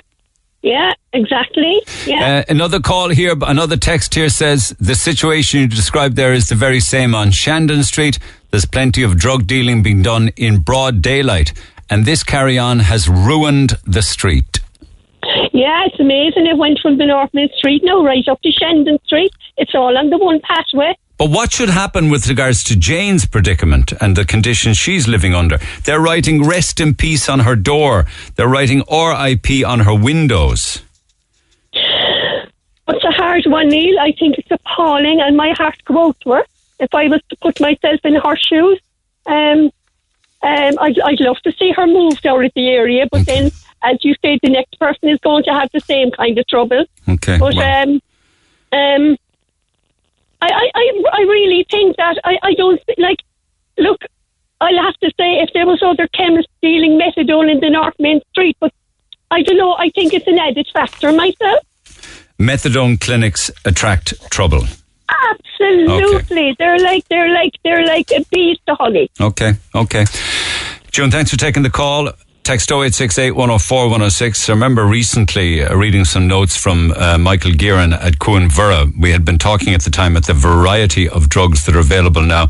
It probably had more to do with the generation of students now who were hanging out and partying, say for instance during lockdown on the 350. But he was talking about all of the different substances. It's not just cocaine, it's not just heroin, it's not just crack cocaine. It's not just tablets. Well, it is tablets of various forms. But he said that the use of drugs now is far more prevalent now and much more widespread now, particularly evidenced among, say, younger people. And that the young student community, was telling me at the time, are experimenting more and more now. The use of various substances lowers inhibitions. And there's now a thing called chemsex, which enhances sexual pleasure. It's a drug-taking habit which has been around for a number of years. He said its prevalence now is far more widespread and particularly evidenced amongst young student communities. Common drugs associated with, you know, the type of parties that we hear about now are GHB, G, MDMA, methadone, ecstasy, cocaine, and alcohol, to name but a few. You ain't going to see heroin at student parties on College Road, but you probably will see a lot of the other ones. But most alarmingly, he said, in recent times, there have been reports of crystal meth and also the development of a habit known as slam sex, which involves the users and participators injecting rather than swallowing the substance. He said that an increase in such parties and activities has been noted recently as well, and could be because there's less places for people to gather during lockdown, and also the prosperity of some students who have found, you know, had a part-time job and are now getting 350 on the pop, or at least were at the time. One young person who recently contacted their rehab centre seeking help said the escalation in their drug use was down to idleness, disenchantment because of COVID restrictions, and the extra disposable income as being the factors. This person reported that dealers are accessible now in these times more so than ever, and actively marketing substances, as the trade for recreational cocaine had experienced a marked slump due to the closure of pubs and clubs, and people were turning to ecstasy, clearly alcohol, MDMA, GHB, and things like that. So I pass that on for what it's worth. It's not necessarily connected to the situation that Jane finds herself in, but a worry nonetheless in the times that we're living in. I'm Lana O'Connor. Red FM News is first for local, national and international news, and you can stay up to date by tuning into our hourly news bulletins or by clicking on redfm.ie. Get it off your chest. Call Neil Prendeville now, 1850 104 106, Red FM. And we'll come back to lots of other thoughts, calls and comments across the morning. But earlier this morning, I was talking about the front page of this morning's Evening Echo regarding Crosshaven. Sarah, good morning. Hi there. Hi, Neil. I just want to say thank you so much for coming on air. It's not the easiest thing in the world, so I'm obliged to you, because I was keen to talk to people down there. You heard what I was saying, so you're aware of the front page of the Echo talking about what we deem antisocial behaviour. Yeah, I don't understand it really. I mean, there's people about. It's great to see people about again. Crosshaven has been particularly quiet during the lockdown. It's lovely to see people coming down during the day and in the evening time. Yes, there is a few people out having a few drinks. It can get a bit loud, a little bit leery in the evening time, particularly a bit later. There has been incidences where there has been shouting and roaring.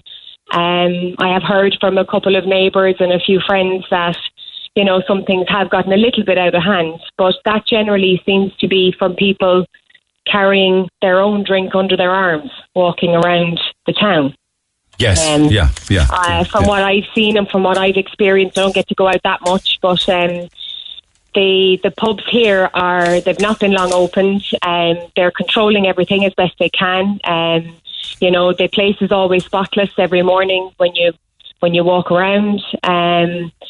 And it seems to just be, I mean, you know, I kind of have a chat with some people that I know from school or whatever. You'd be walking along the road and they'd say, oh, we don't know who they were, or it just seems to be people actually coming down to the village in the evening time. Listen, I don't think that anybody would be pointing any fingers at the pubs or the cafes. Yeah, in fairness, that would be silly because they are controlled environments. But this is you know, cans or bottles that they're getting off licenses or supermarkets, clearly. It seems to be, and I can't comment on where they're getting it or how they're getting it. But you say they're coming in on buses, did you? That's what it seems to be like, because once the last bus leaves the village at night time, then it just completely dies down. So that seems to be where they're coming in and then they're leaving. I don't know for sure what time the last bus is, but we're pretty close to the main street at the moment, and come 11, half 11, you pretty much don't hear anything. You know, it's a shame that I know some people will, and I'm, you know, some people will have a problem with everything, and some people will have a problem with someone going out and enjoying themselves. No, but I mean, but you do describe it as walking around with cans under their arms, drinking from bottles of vodka and shouting and roaring. Surely anyone would have a problem with that. Absolutely, and that was one particular night last week. That was Friday night, was it? Yeah, it was, and it was particularly bad. And I even commented as well to a couple of people the following day, like what was going on last night. But that's not something that I've had to say every night. But so, is their age not a concern? I don't know. I don't know what the ages are. I mean, to me, Neil, I don't know how about you, but I find it very difficult to tell how old people are these days. Well, they describe it as teenagers, so that would be technically 19 or under. I mean, you could look at a 20-year-old and think they look like a teenager. You could look at a 14-year-old and think they look like a 21-year-old. But what are teenagers at all doing, swigging from 40% vodka bottles? You know? I don't know. This is what I mean. I don't know. I mean, it's difficult to say. Like, as I said, they're arriving. They seem to be arriving down. I don't know where they're buying the drink from or what's happening, but I just don't like the association with that. Crosshaven is a war zone. It certainly is not. That seems to be very sensational. Okay, well, that was a a texter I had this morning described it as a war zone. Like what the let me just drill in a small little bit, if you will, as to what the Echo said. One witness to an event in Fennel's Bay said she saw a teenage girl being assaulted by a group of other people. A man who lived in the village witnessed a number of incidents in the main street in recent nights. He said there was a brawl. In recent nights, there was urination in doorways, vomiting in laneways, fighting on the road. Somebody said to me by text that there was a young fella in handcuffs the other night. I don't know about that because I personally didn't see that. I do know that neighbours, again, and friends of ours have complained about urination in their doorways, and it's absolutely abhorrent. It's disgusting. And I'm in no way condoning any of that type of behaviour. And I do think, I mean, it could be obviously described as antisocial behaviour. Of course it could be. But we do have the guards coming down a lot of the nights during the week. And once they arrive, it pretty much dispels as far as I can see. Yeah, I'm looking at a video of Crosshaven. I'm looking at a video now of Crosshaven. It was probably Friday night. And there's a handy few of them out and about. I mean, you can't say whether they're just gathering and having a bit of fun or having a few larks, which is what we wanted to do. But there's a couple of dust-ups as well and some people pushing and brawling, I see. Yeah, and as I said, that was, I found Friday night particularly difficult to witness because I did see some things, I heard some things. And yeah. Like they'll say they have nowhere to go, won't they? Because they're not vaccinated, so they're not welcome in all these places that others are. Well, exactly. I mean, the vaccination programme now, I'm not going to go on about that, but that's obviously being rolled out to younger people. So anyone who is of the legal age to be in a premises, I'm sure, you know, would be keen to go and get their vaccinations, so they do have the option to go inside if they wanted to. I always take things seriously if somebody sends me a video out of a village window, you know. Mm-hmm. And that's just what I'm seeing. But right, you don't want it to tarnish or to tar Crosshaven as a war zone. Well, that would be what I would have the main problem with. I mean, to be honest with you, Neil, I have more of an issue at the moment, maybe it's just my perspective and the stage I am at life, where people come down for their day trips and they leave all their rubbish behind. Yeah, you're right. And the village at 8 o'clock in the evening is absolutely terrible, and it's awful to see. But maybe it's those gangs that are toting the drink around and brawling in Europe. Maybe they're the ones that are leaving it all behind them. Yeah, perhaps. I mean, it would be great to see the guards around a bit more. I'm not denying that in any way, shape or form. It would be wonderful to see them driving up and down just to at least show a presence. But I would find it difficult to believe that this isn't a problem that's happening in, you know, a lot of towns and villages across the country. Yeah. People have been, you know, locked down for quite a while and all that business. And I do think people are, it's a bit of a novelty still, I think, at the moment. Now, for me, growing up here, there's always been a case of people at beaches and drinking and things like that. And I, you know, I'm kind of a very much a live and let live kind of person. However, if it is affecting other people with regards to violence, you know, glass bottles left on the beach the following day for like dogs or children, you know, that I don't agree with that, obviously. Yeah, so there is there's a lot of factors going to it, but I also, I am going to stand up and say, you know, Crosshaven is a wonderful village, and it's a shame that if that's what it's going to be, you know, seen as on headlines on the paper. Okay. That was just from my perspective. Good perspective. Thank you for your thoughts on it and your perspective. Appreciate it. Thank you, Sarah, in Crosshaven. Lines open at 1850 104 106. Back to calls after the break. The Neil Prendeville Show on Twitter at NeilRedFM. Okay, I was chatting earlier on this morning with Jane. Drug dealers set fire to her flat. This is on Grattan Street. Started 2 years ago. Guy outside the door was shooting up at the door, and she opened the door and asked him to move on, and got the height of abuse. It got worse and worse, banging the door, verbally abusing her. She would call the guards every single time, but for 2 years it's been non-stop. They've been writing "Rest in Peace" on her door, RIP on her windows, set fire to the back of the flat. They've also tried to break in.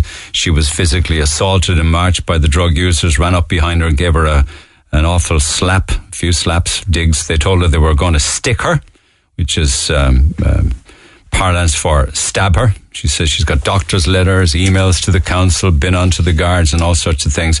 Nothing's been happening. It's a ground floor flat.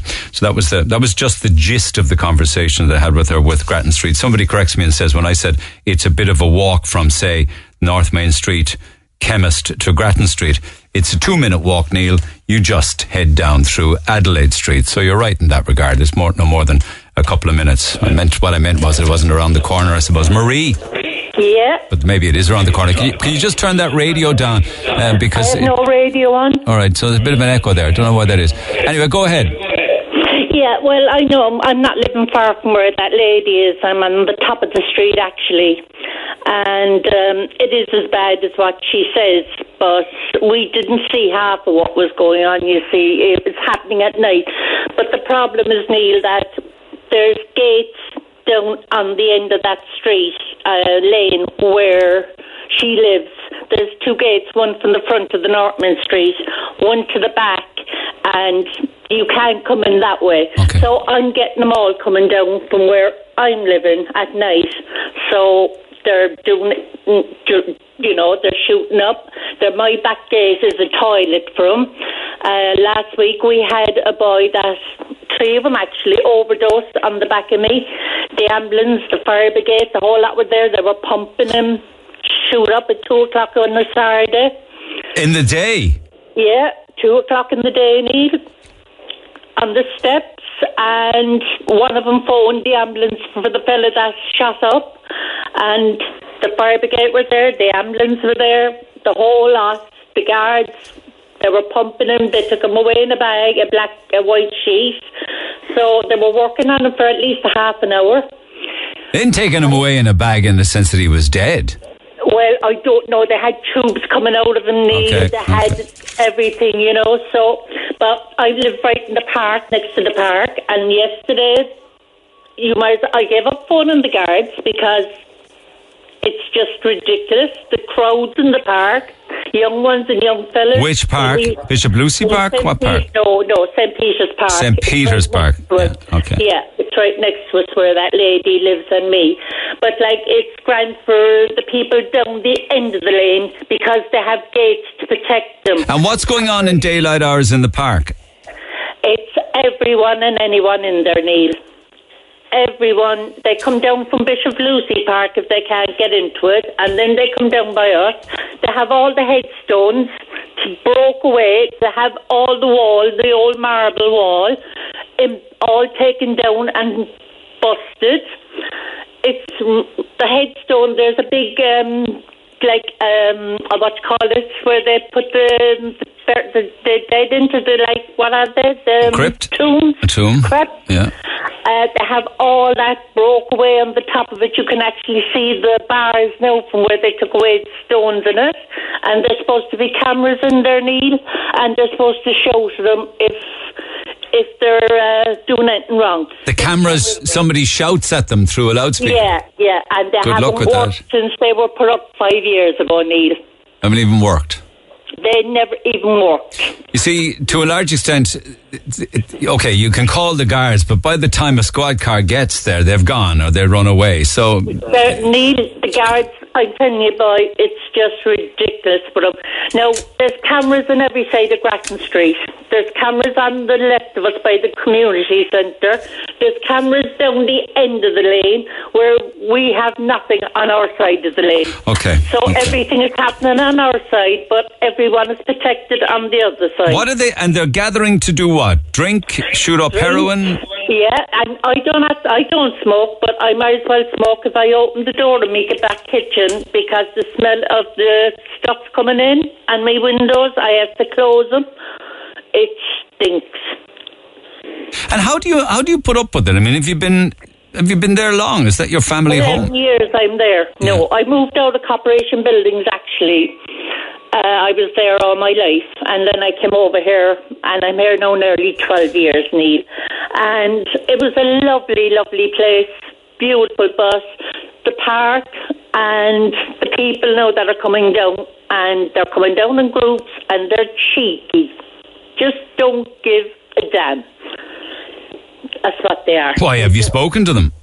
I gave out to some of them because they come outside my door when the park is closed down the side of my lane and they sit there and they pee there. I turned the hose on them one night, Neil, I got so fed up with this. They actually kicked the gate because they were weeing in and I told them to move and they kicked the gate in nearly in. And I got the hose and I turned it on. And they weren't long moving. Yeah, but that's a dangerous thing to do. I know it is. But, you know, when you go out every day and you're sick of looking at it every morning when I get up, you know, what's outside my gate, it's really disgusting because I'm really in the middle of it, between the lane and the top of it. So you're not having a happy time there? No, we're not. No, at the moment we're not. Like, and I'm frightened to go to the door because I have no way of seeing out my door because there's a kind of an archway in the door. So if anyone knocks at the door, I can't really see who's at the door until I open it. And I got a fella one night, like, and he was kicking at the door and kicking. He was looking for the older person that was there before, but he wouldn't go away. He just wouldn't go away. He kept coming back and kicking the door. So do you feel unsafe, nervous, frightened? Yeah, I do at night, you know. But it's a grand place, Neil. It's near city centre and that. But as I said, the corporation need to put a gate at the top of the lane to stop them from going down it. Okay. Now they have two gates down the bottom of the lane, and they're well protected down the bottom, the flats. They got a gate going from the front, a gate in the end, and a gate going into their apartments and cameras. And what do you make of the persecution that Jane is going through? Oh, sure, I know. I talked to her, but, like, you know, she's a very quiet person in one way, but, you know, she's after getting so out of herself, like, she just passes up and down now, and we don't hardly see her that much. But you see, it's all done at night, Neil. Yeah, the life has gone out of her. At night, like, and that's what we're saying. If we had a gate to the top of the lane, all right, where we're living, it would stop them from getting down the lane. Okay, let me see what City Council come back with, or indeed the Garda Síochána. But thank you for taking the call, Marie. Cheers. You're welcome, Neil. Thanks very much. Finn is standing by. First up, Desi, good morning. Good morning, Neil. Thanks for taking the call. Okay, so pick up on this, your thoughts. Not about. First of all, that Lady Jean that's gone through that with the flat, that is absolutely disgraceful and unacceptable. And the whole city, if you're a regular visitor to the city, you'll see it. You see the open dealing. We have CCTV from Garda. I've actually seen people dealing below the CCTV. They just don't care. They don't care. But then what are the guards going to do to them? Where are they going to put them if they arrest them? They take them to Anglesey Street. 3 hours later, they let them go. But this dealing, and you're walking the city, and every street there's somebody begging. You see guys with cans. You see guys, zombie-like guys, walking towards you. And if you're on your own and an older person, it can be very, very intimidating and frightening. And what I've also noticed... I didn't see any of it yesterday, actually. And I was on Patrick Street. I was on the Grand Parade. I was on Oliver Plunkett Street. There's days I've been in the city and I've seen nothing. And I have great time. There'll be buskers going. And then other days, it just seemed, whether it's payday or whatever... Yeah. There seems to be days that... Could be welfare, social welfare days, dole days we used to call it. Yeah. And, you know, if you look around the city, on the streets, like, I came down the Grand Parade there about 2 weeks ago, and from Gala right down the TK Maxx home care thing, the absolute dirt of that pavement.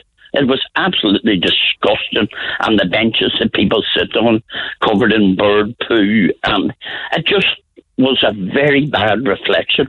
Okay, but let me just reflect on your text, because she said there's open heroin dealing, the bus station, Grand Parade, around the Mercy Hospital, the North Main Street, the Green outside Electric Bar, the GPO, Paul Street, below Pat McDonald's Page, Shandon Street. You're covering a lot of territory there. But that's the way it is. You mightn't see it every day in that particular place, but you'll see it at some time in that particular place, if you know what I mean.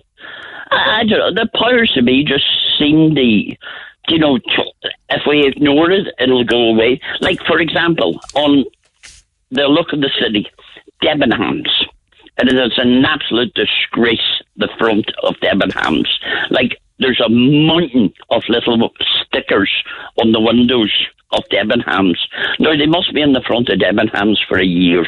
Now, did nobody in City Council, the Office of Public Works say, Jesus, lads, would somebody take a wee scraper and a bucket of soapy water and go down? I've passed it a few times, and what would be a beautiful building, and was a beautiful building for well over 150 years, it's kind of taking from the landscape now a bit, isn't it? It is, surely. But like, how long would it take?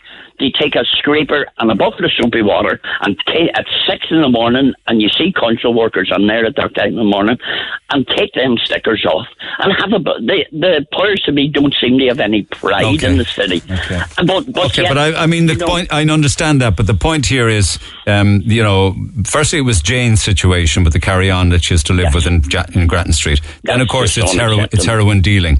But ultimately, it's what are we going to do about people who are using heroin? How are we going to stop this? Maybe it's like the tide. You just can't stop it. As I say, what are the guards meant to do? You know, they arrest them. Where do they put them? But what are we going to do about people who are choosing to use heroin? It's not the addicts. It's the dealers that have to be got, not the addicts. You know. Okay. It's the addicts are just broken people. They have their problems. Like many a time in the city, I would sit down with somebody on the street. I'd buy them a coffee. I'd sit and make them a couple of roll-ups. I'd chat to them. Or if you give money to some of the lads with paper cups, they'd be nothing but polite and thankful. And you hear, God bless you and thank you. But then there's an element that you just do not want to encounter. Yeah.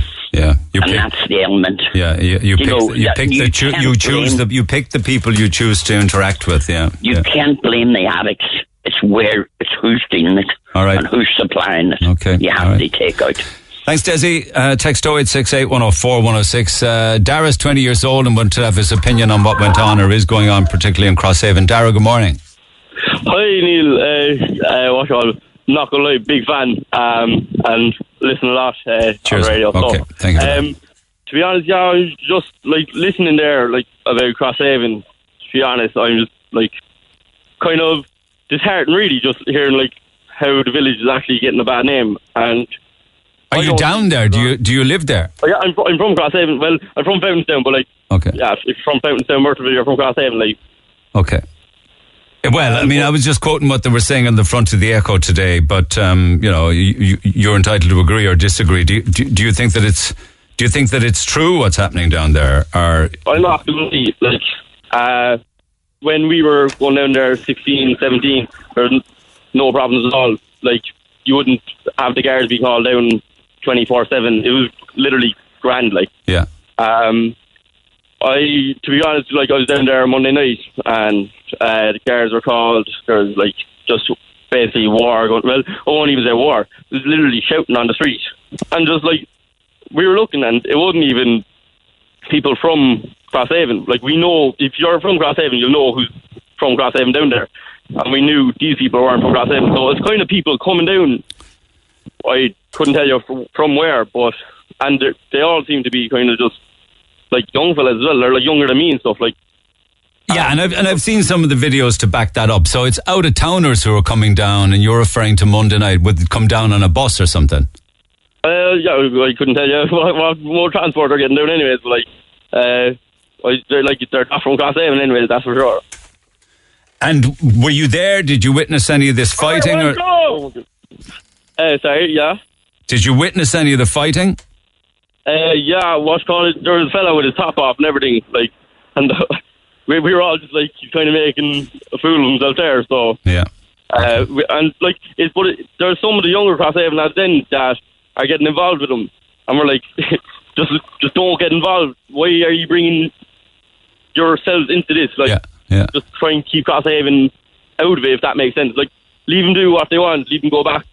Like out of Crosshaven. Okay, but you would prefer if they weren't using Crosshaven as a place to party and to leave all their junk and rubbish behind them.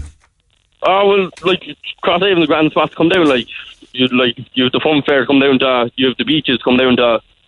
So like I've no like problem with people coming down. It's like it's just when it's causing hassle for no reason. Yeah, like I gotcha. Yeah, gotcha. Okay, appreciate. What do you guys do then to party or to have fun or to socialise? Oh, well, if I tell you that now, to be fair... but you do whatever you do in a behaved way, like? Behaved way, as much as you can, anyway.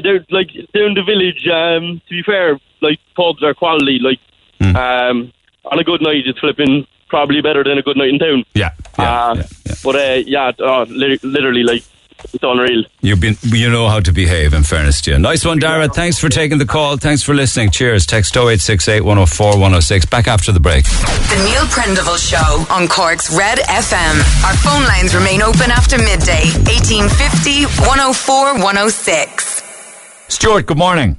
Good morning. Okay, you've read and have heard the email from this concerned girlfriend about this guy who has...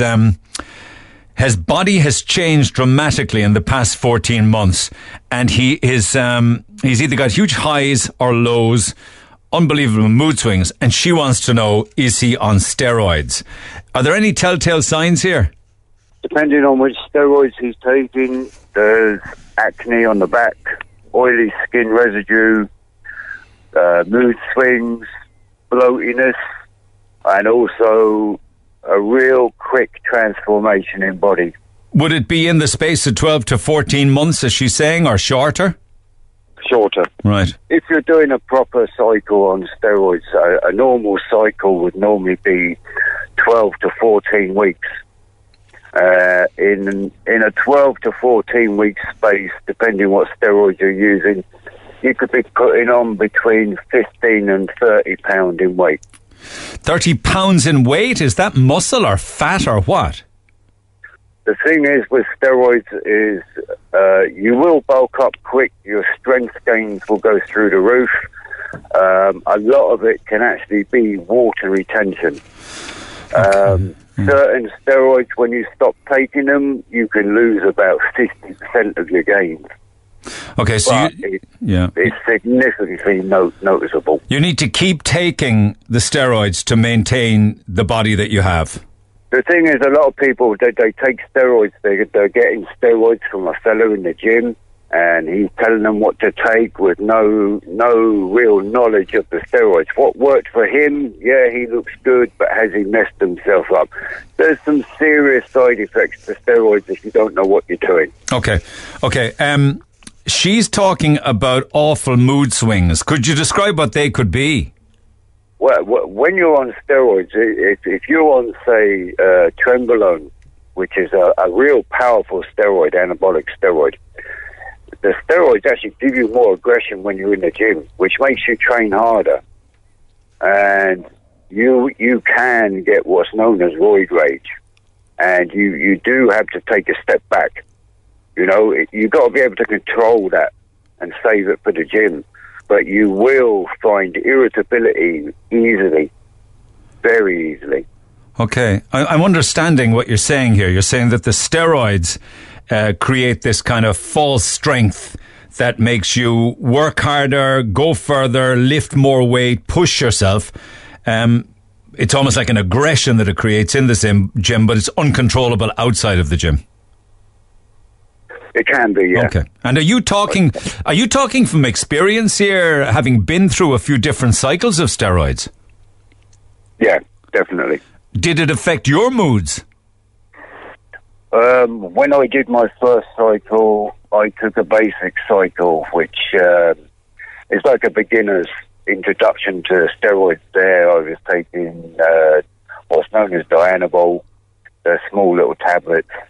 I was taking them for 6 weeks, and then I was on testosterone. Now, every male produces testosterone. For me, the gains were quite rapid because I was totally clean before that. I bulked up to the size I wanted to be very quickly. My strength went through the roof. I didn't really find any sort of irritability or anything. I just had a real feel-good factor about myself. But when I did my final cycle, I was on Trenbolone, which is one of the most powerful steroids you could actually have. And all the aggression was there. The aggression was there in the gym, definitely. And even outside the gym, I had to hold back sometimes. You really had to watch what you were doing. Why? Did you feel like hurting people? It's not so much hurting people, it's just your snapping point is just so much quicker. So we hear of night sweats as well as the aggression, appetite through the roof, problems with sleeping, is that right? Certain steroids have different effects, but Trenbolone there is one of the most powerful ones, like I say. You can wake up in the night totally sweating. There's also side effects of gynecomastia, which is you can develop man boobs. Man boobs. Which is man boobs, because when you're injecting steroids like testosterone, your body produces testosterone naturally. But when you introduce a false testosterone into your body, your own body shuts down its testosterone-making system. And you grow boobs. You can grow boobs. But yeah, that would be the last thing that somebody wants when they're looking for a ripped body, is a pair of boobs. That's why I'm saying people have to know what they're doing when they're taking steroids. And how easily can you get, I mean, is this stuff that's bought online, or, as I've heard in the past, can you literally get this stuff in gyms in Cork? I've been to a fair few gyms in the city, and you can tell people who are on gear, especially the younger generation. Being honest, I'm an older fella. I'm in my 40s. For me, to get where I want to be, steroids is an easier option because I'm not producing the testosterone. But anyone under 25, even 30 years old, shouldn't even be looking at steroids. They're producing enough testosterone. And steroids can be bought online easy enough. They can be bought in the gyms easy enough. But there's so much fake gear going out. People are injecting stuff into them. They're thinking they're injecting steroids. It could be cooking oil. It could be anything. And they don't know. So you see lads in their 20s, massive in size, impossible to get that size naturally. impossible to get naturally. And they've got the telltale signs of the acne on the back, the oily skin, the little rubbery, blubbery sort of looking. What long-term damage is done, if any? Say you're an average guy who's slim built, 12 stone, and he goes on a cycle of steroids. His average weight for lifting in the gym is 60 kilos. Now, in the space of 12 weeks, he could be lifting, say, 120, 100 kilos. Your muscles can lift the weight, but your joints can't handle the weight. Okay, so it's a skeletal bone issue with regards to. But what about organs though? Is it damaging the body's organs at all? There is you can get liver and kidney damage. Oral steroids, in my opinion, and don't get me wrong, I'm not a pharmacist at all by any means, but I did do a lot of research into it. I would stay clear from the oral steroids. These are tablets, are they? Yeah, and just do injectables. The injectables, and when you're doing a cycle, you're drinking plenty of water and the fluids and everything, and that flushes your liver and your kidneys and everything like that. But you're not encouraged. Are you encouraging people to take steroids, injectable? Far from it. Like I say, I see youngsters there. They got no reason to be taking steroids. They should be able to build muscle mass naturally. When you get to a certain age, your testosterone levels start dropping. Some people in their 40s and 50s actually go on testosterone replacement therapy because the testosterone is depleted, and that just gives them a feel-good factor, and it's prescribed by doctors. Okay, all right. But you're saying that these people are taking it, getting it through the gym, the steroids, they don't know what dosage they're taking. They're getting a recommendation from a cowboy. I've heard of guys there getting testosterone or whichever, and they're taking like 1,500 milligrams a week. Forgive me, is that a lot? 1,500 milligrams is an obscene amount. I mean, when I was doing my cycle, I was doing 400 milligrams a week of testosterone. Okay. That's 2 injections. So is it possible that there are fellas getting into trouble because of the mood swings and the aggression and ending up in hassle with the guards and the courts and what have you? I'm a firm believer that with roid rage, even though it can be induced by steroids, that it's in that person anyway. Okay, did you say roid rage, is it? Roid rage. Okay. And what happens when you stop? What happens to the body? Does it just become a mess of blubber, is it? You can lose a lot of your gains, what you've had when you're on the cycle. But the thing is, people will take the steroids, and they'll take them for, say, 12, 14 weeks, 16 weeks, but they don't do a post-cycle therapy, post-cycle treatment. And that's where you're actually taking a drug like Arimidex, which is an estrogen. It's actually a female hormone. And that's to bring your own testosterone levels back to normal. But they don't do that, and what happens as a consequence? It can take longer. I mean, without being rude, your testicles can shrink up and shrivel up while you're on the steroids. Good God. I heard that. You know. Did you stop? I stopped. I got where I wanted to be. I'm not a massive bloke, you know. Yeah. I'm not a pure gym head or anything like that. In fact, I'm not even a member of a gym. And why do you think people do take steroids to get so pumped up and so massive? Is it for their Instagram page? Is it to impress the ladies? What? It can be vanity. It can be vanity. A lot of it can be vanity. But then when you're going down to gyms there, I mean, I've been in gyms in the city here, and those guys there, they're pumping heavy weights. They look good, you know, and you're a new guy. You've come into the gym. You're young, and you're thinking, oh, I want to be like that. And you don't see the gains coming. You know what I mean? Yeah, and I know. You ask anyone in the gym, are you on gear? No, wouldn't touch it. That's all you get. But you know they are. You can tell. No one will admit to it. No one wants to admit they're on gear to get to the size they are. I mean, I could talk to you all day about it, but I obviously don't have much more time. But does it not put any strain on the heart? Do people not do damage to their heart? It can do. You're forgetting the heart is a muscle. So you can actually enlarge your heart. So would you say that it's a lot more prevalent than people may think? It's a lot more prevalent, but it's like I say, people are taking stuff at doses. They have no idea. Nowhere near. Yeah, I know. Nowhere near.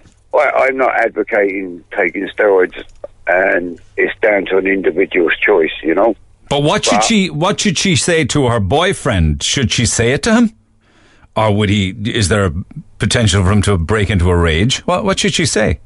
Be honest and ask him, you know. I mean, he'll deny it. I guarantee he'll deny it. But there's telltale signs. I mean, if he's injecting steroids, you can get what's known as PIP, where the needle goes in. Normally you'd be injecting in your cheeks, in your rear end. Your bum. Or in your leg muscle, or, you know what I mean, front loading they call it, which isn't advisable because you can hit a main artery. But in the glutes mainly, people inject, and you'll get bruising. If you're injecting twice a week, it does get sore off. So if she wants confirmation, look for those pip marks. But in spite of that, no point asking him, because you say he'll just deny it like all of them. Yeah. I was honest with my wife. I was honest. She noticed my size one day when I come home from the gym. I was totally pumped. And I took my shirt off to have a shower, and she was like, holy God. And then I looked in the mirror and I thought, Jesus Christ, she's right. And I admitted to her that I was on steroids. It's unnatural, isn't it? In more ways than one. Oh, yeah, but it can be addictive as well, you know. It's hard to get off the treadmill. It is once you've started, you know. All right. Okay. All right, my man, listen, thank you so much for your honesty and your advice. Maybe it'll make a difference. Let's see what she has to say. Okay, thank you very much indeed. Take care, Stuart. Okay, thank you. Text the Neil Prendeville Show now, 086-8104-106, Red FM. They call them robot trees, or pallet air cleaners, or, you know, oversized beehives, or whatever you want to call them. €350,000, very expensive benches, I would call them at this stage. But everything was going fine. The Lord Mayor was unveiling them this morning, Colm Kelleher. People were gathered, and then... Jimmy O'Hara asked a question. You'll also hear Owen English from the Examiner ask another question. Have a listen. Lord Mayor, are you surprised by the backlash to the project? Well, look, obviously people will see these things going up and they'll say that, you know... Yeah, homeless people will stand and what the f***, we have no houses, but this costs how much? How much this costs you? But homeless people on the streets, sleeping, you don't care about them at all. Literally, how much this costs you? And then how many homeless people is there, and you don't care about them, and we're sleeping on the streets, but you're putting something like that? That is ridiculous, to be honest, I tell you. You know what I mean? Because I see how much this costs today in newspaper, and this is crazy. We're sleeping on the street and you don't care about us at all. Well, it's kind of a fair point she makes, isn't it? You know, spend of taxpayers' money, €350,000 when people are sleeping on the streets. How do you 100%. We have capital budgets, we have central government budgets, you know. I spoke recently to someone and they were on about like roads and footpaths. Our ward funds are funded through central committees. Government, both at national level and at local level, has its allocations of budgets. And that person there, you know, she spoke of homeless sleeping on the streets. I know the Cork City Council, in relation to homeless rates, is one of the lowest in the country. We are working with, you know, just recently we launched the Peter McVerry Trust over on North Main Street. There's 5 brand new single apartments there, single bedroom apartments there, which is something that normally doesn't come on stock. Now, I know 5 is minuscule in the grand scheme of things, but it's a start. And Cork City Council is committed to working with the Peter McVerry Trust, which is now an approved AHB, and is going to focus on delivering one-bedroom apartments across the city. They have another pilot project below in Carrigaline, and there's another few earmarked for around the city. And the thing about homeless people is that when they're on the housing application, they tend to be on the housing application on their own. They don't have dependents that are on the same application as them. So as Cork City Council works with the Peter McVerry Trust and other AHBs and what we're building ourselves, we are aiming to reduce that. But we do have one of the lowest rates of homelessness in the country. Yeah, but one homeless person is too much, and could you not have given the 350 grand to the Peter McVerry Trust? Anyway, perhaps more on that tomorrow. I just want to leave you with the story of Lockie, the the kitten, Lockie by name and Lucky by nature. They had to call in the big guns yesterday to rescue Lockie, I can tell you. The backstory to this is that Lockie's owner, and I use that term questioningly, Lydia, was taking him to the vet apparently, and he got out of the cage and he did a runner under the bridge, Eamon de Valera Bridge, and he was not coming out. So then they called the fire brigade, who called the Cork Missing Persons Search and Recovery, and David Varian was there on the scene to bring things to a happy conclusion. David, good morning. Good morning, Neil. How are you? I'm good. I got about maybe 4 minutes, so tell us everything you can. What happened and how did you resolve it? Yeah, so Tuesday evening we got a call, could we assist Cork City Fire Service and launch one of our boats to get up under Eamon de Valera Bridge, so we did that. And Lockie was after getting into a little alcove and didn't seem to want to come out, you know. So we were playing Mother Cat Sounds on YouTube and all sorts. Mother Cat Sounds on YouTube, like meows, is it? Yeah, to try and get him to come out, you know, and he'd stick his head out at us and look at us and when we got the catch him. He looked out at you, said, you think I'm some kind of an idiot or what? yeah. So then we had no joy. We left at 10:30 on Tuesday. We went back in with another volunteer, Denis Kiley, and we rang Katrina Toomey from Penny Dinners. We thought, where we're going to get a cat trap, and we rang her and she said, leave it with me. She got onto the hospital in Glanmire, cat hospital in Glanmire. They got us a cat trap, and with some cat food after a couple of hours, he finally decided, you know, it was time to come out and see what all the fuss was about. Did Whiskus save the day, was it? It was Whiskus cat food. We left a little trail in under the ledge, you know, and we played Mother Cat Sounds again, you know, so he had a look out at that and he smelt the food and he followed the trail in and eventually went into the trap, you know, so it was an unusual call, but it was a happy one that we were able to take part in, you know. You have to come up with all sorts of solutions to various scenarios, do you?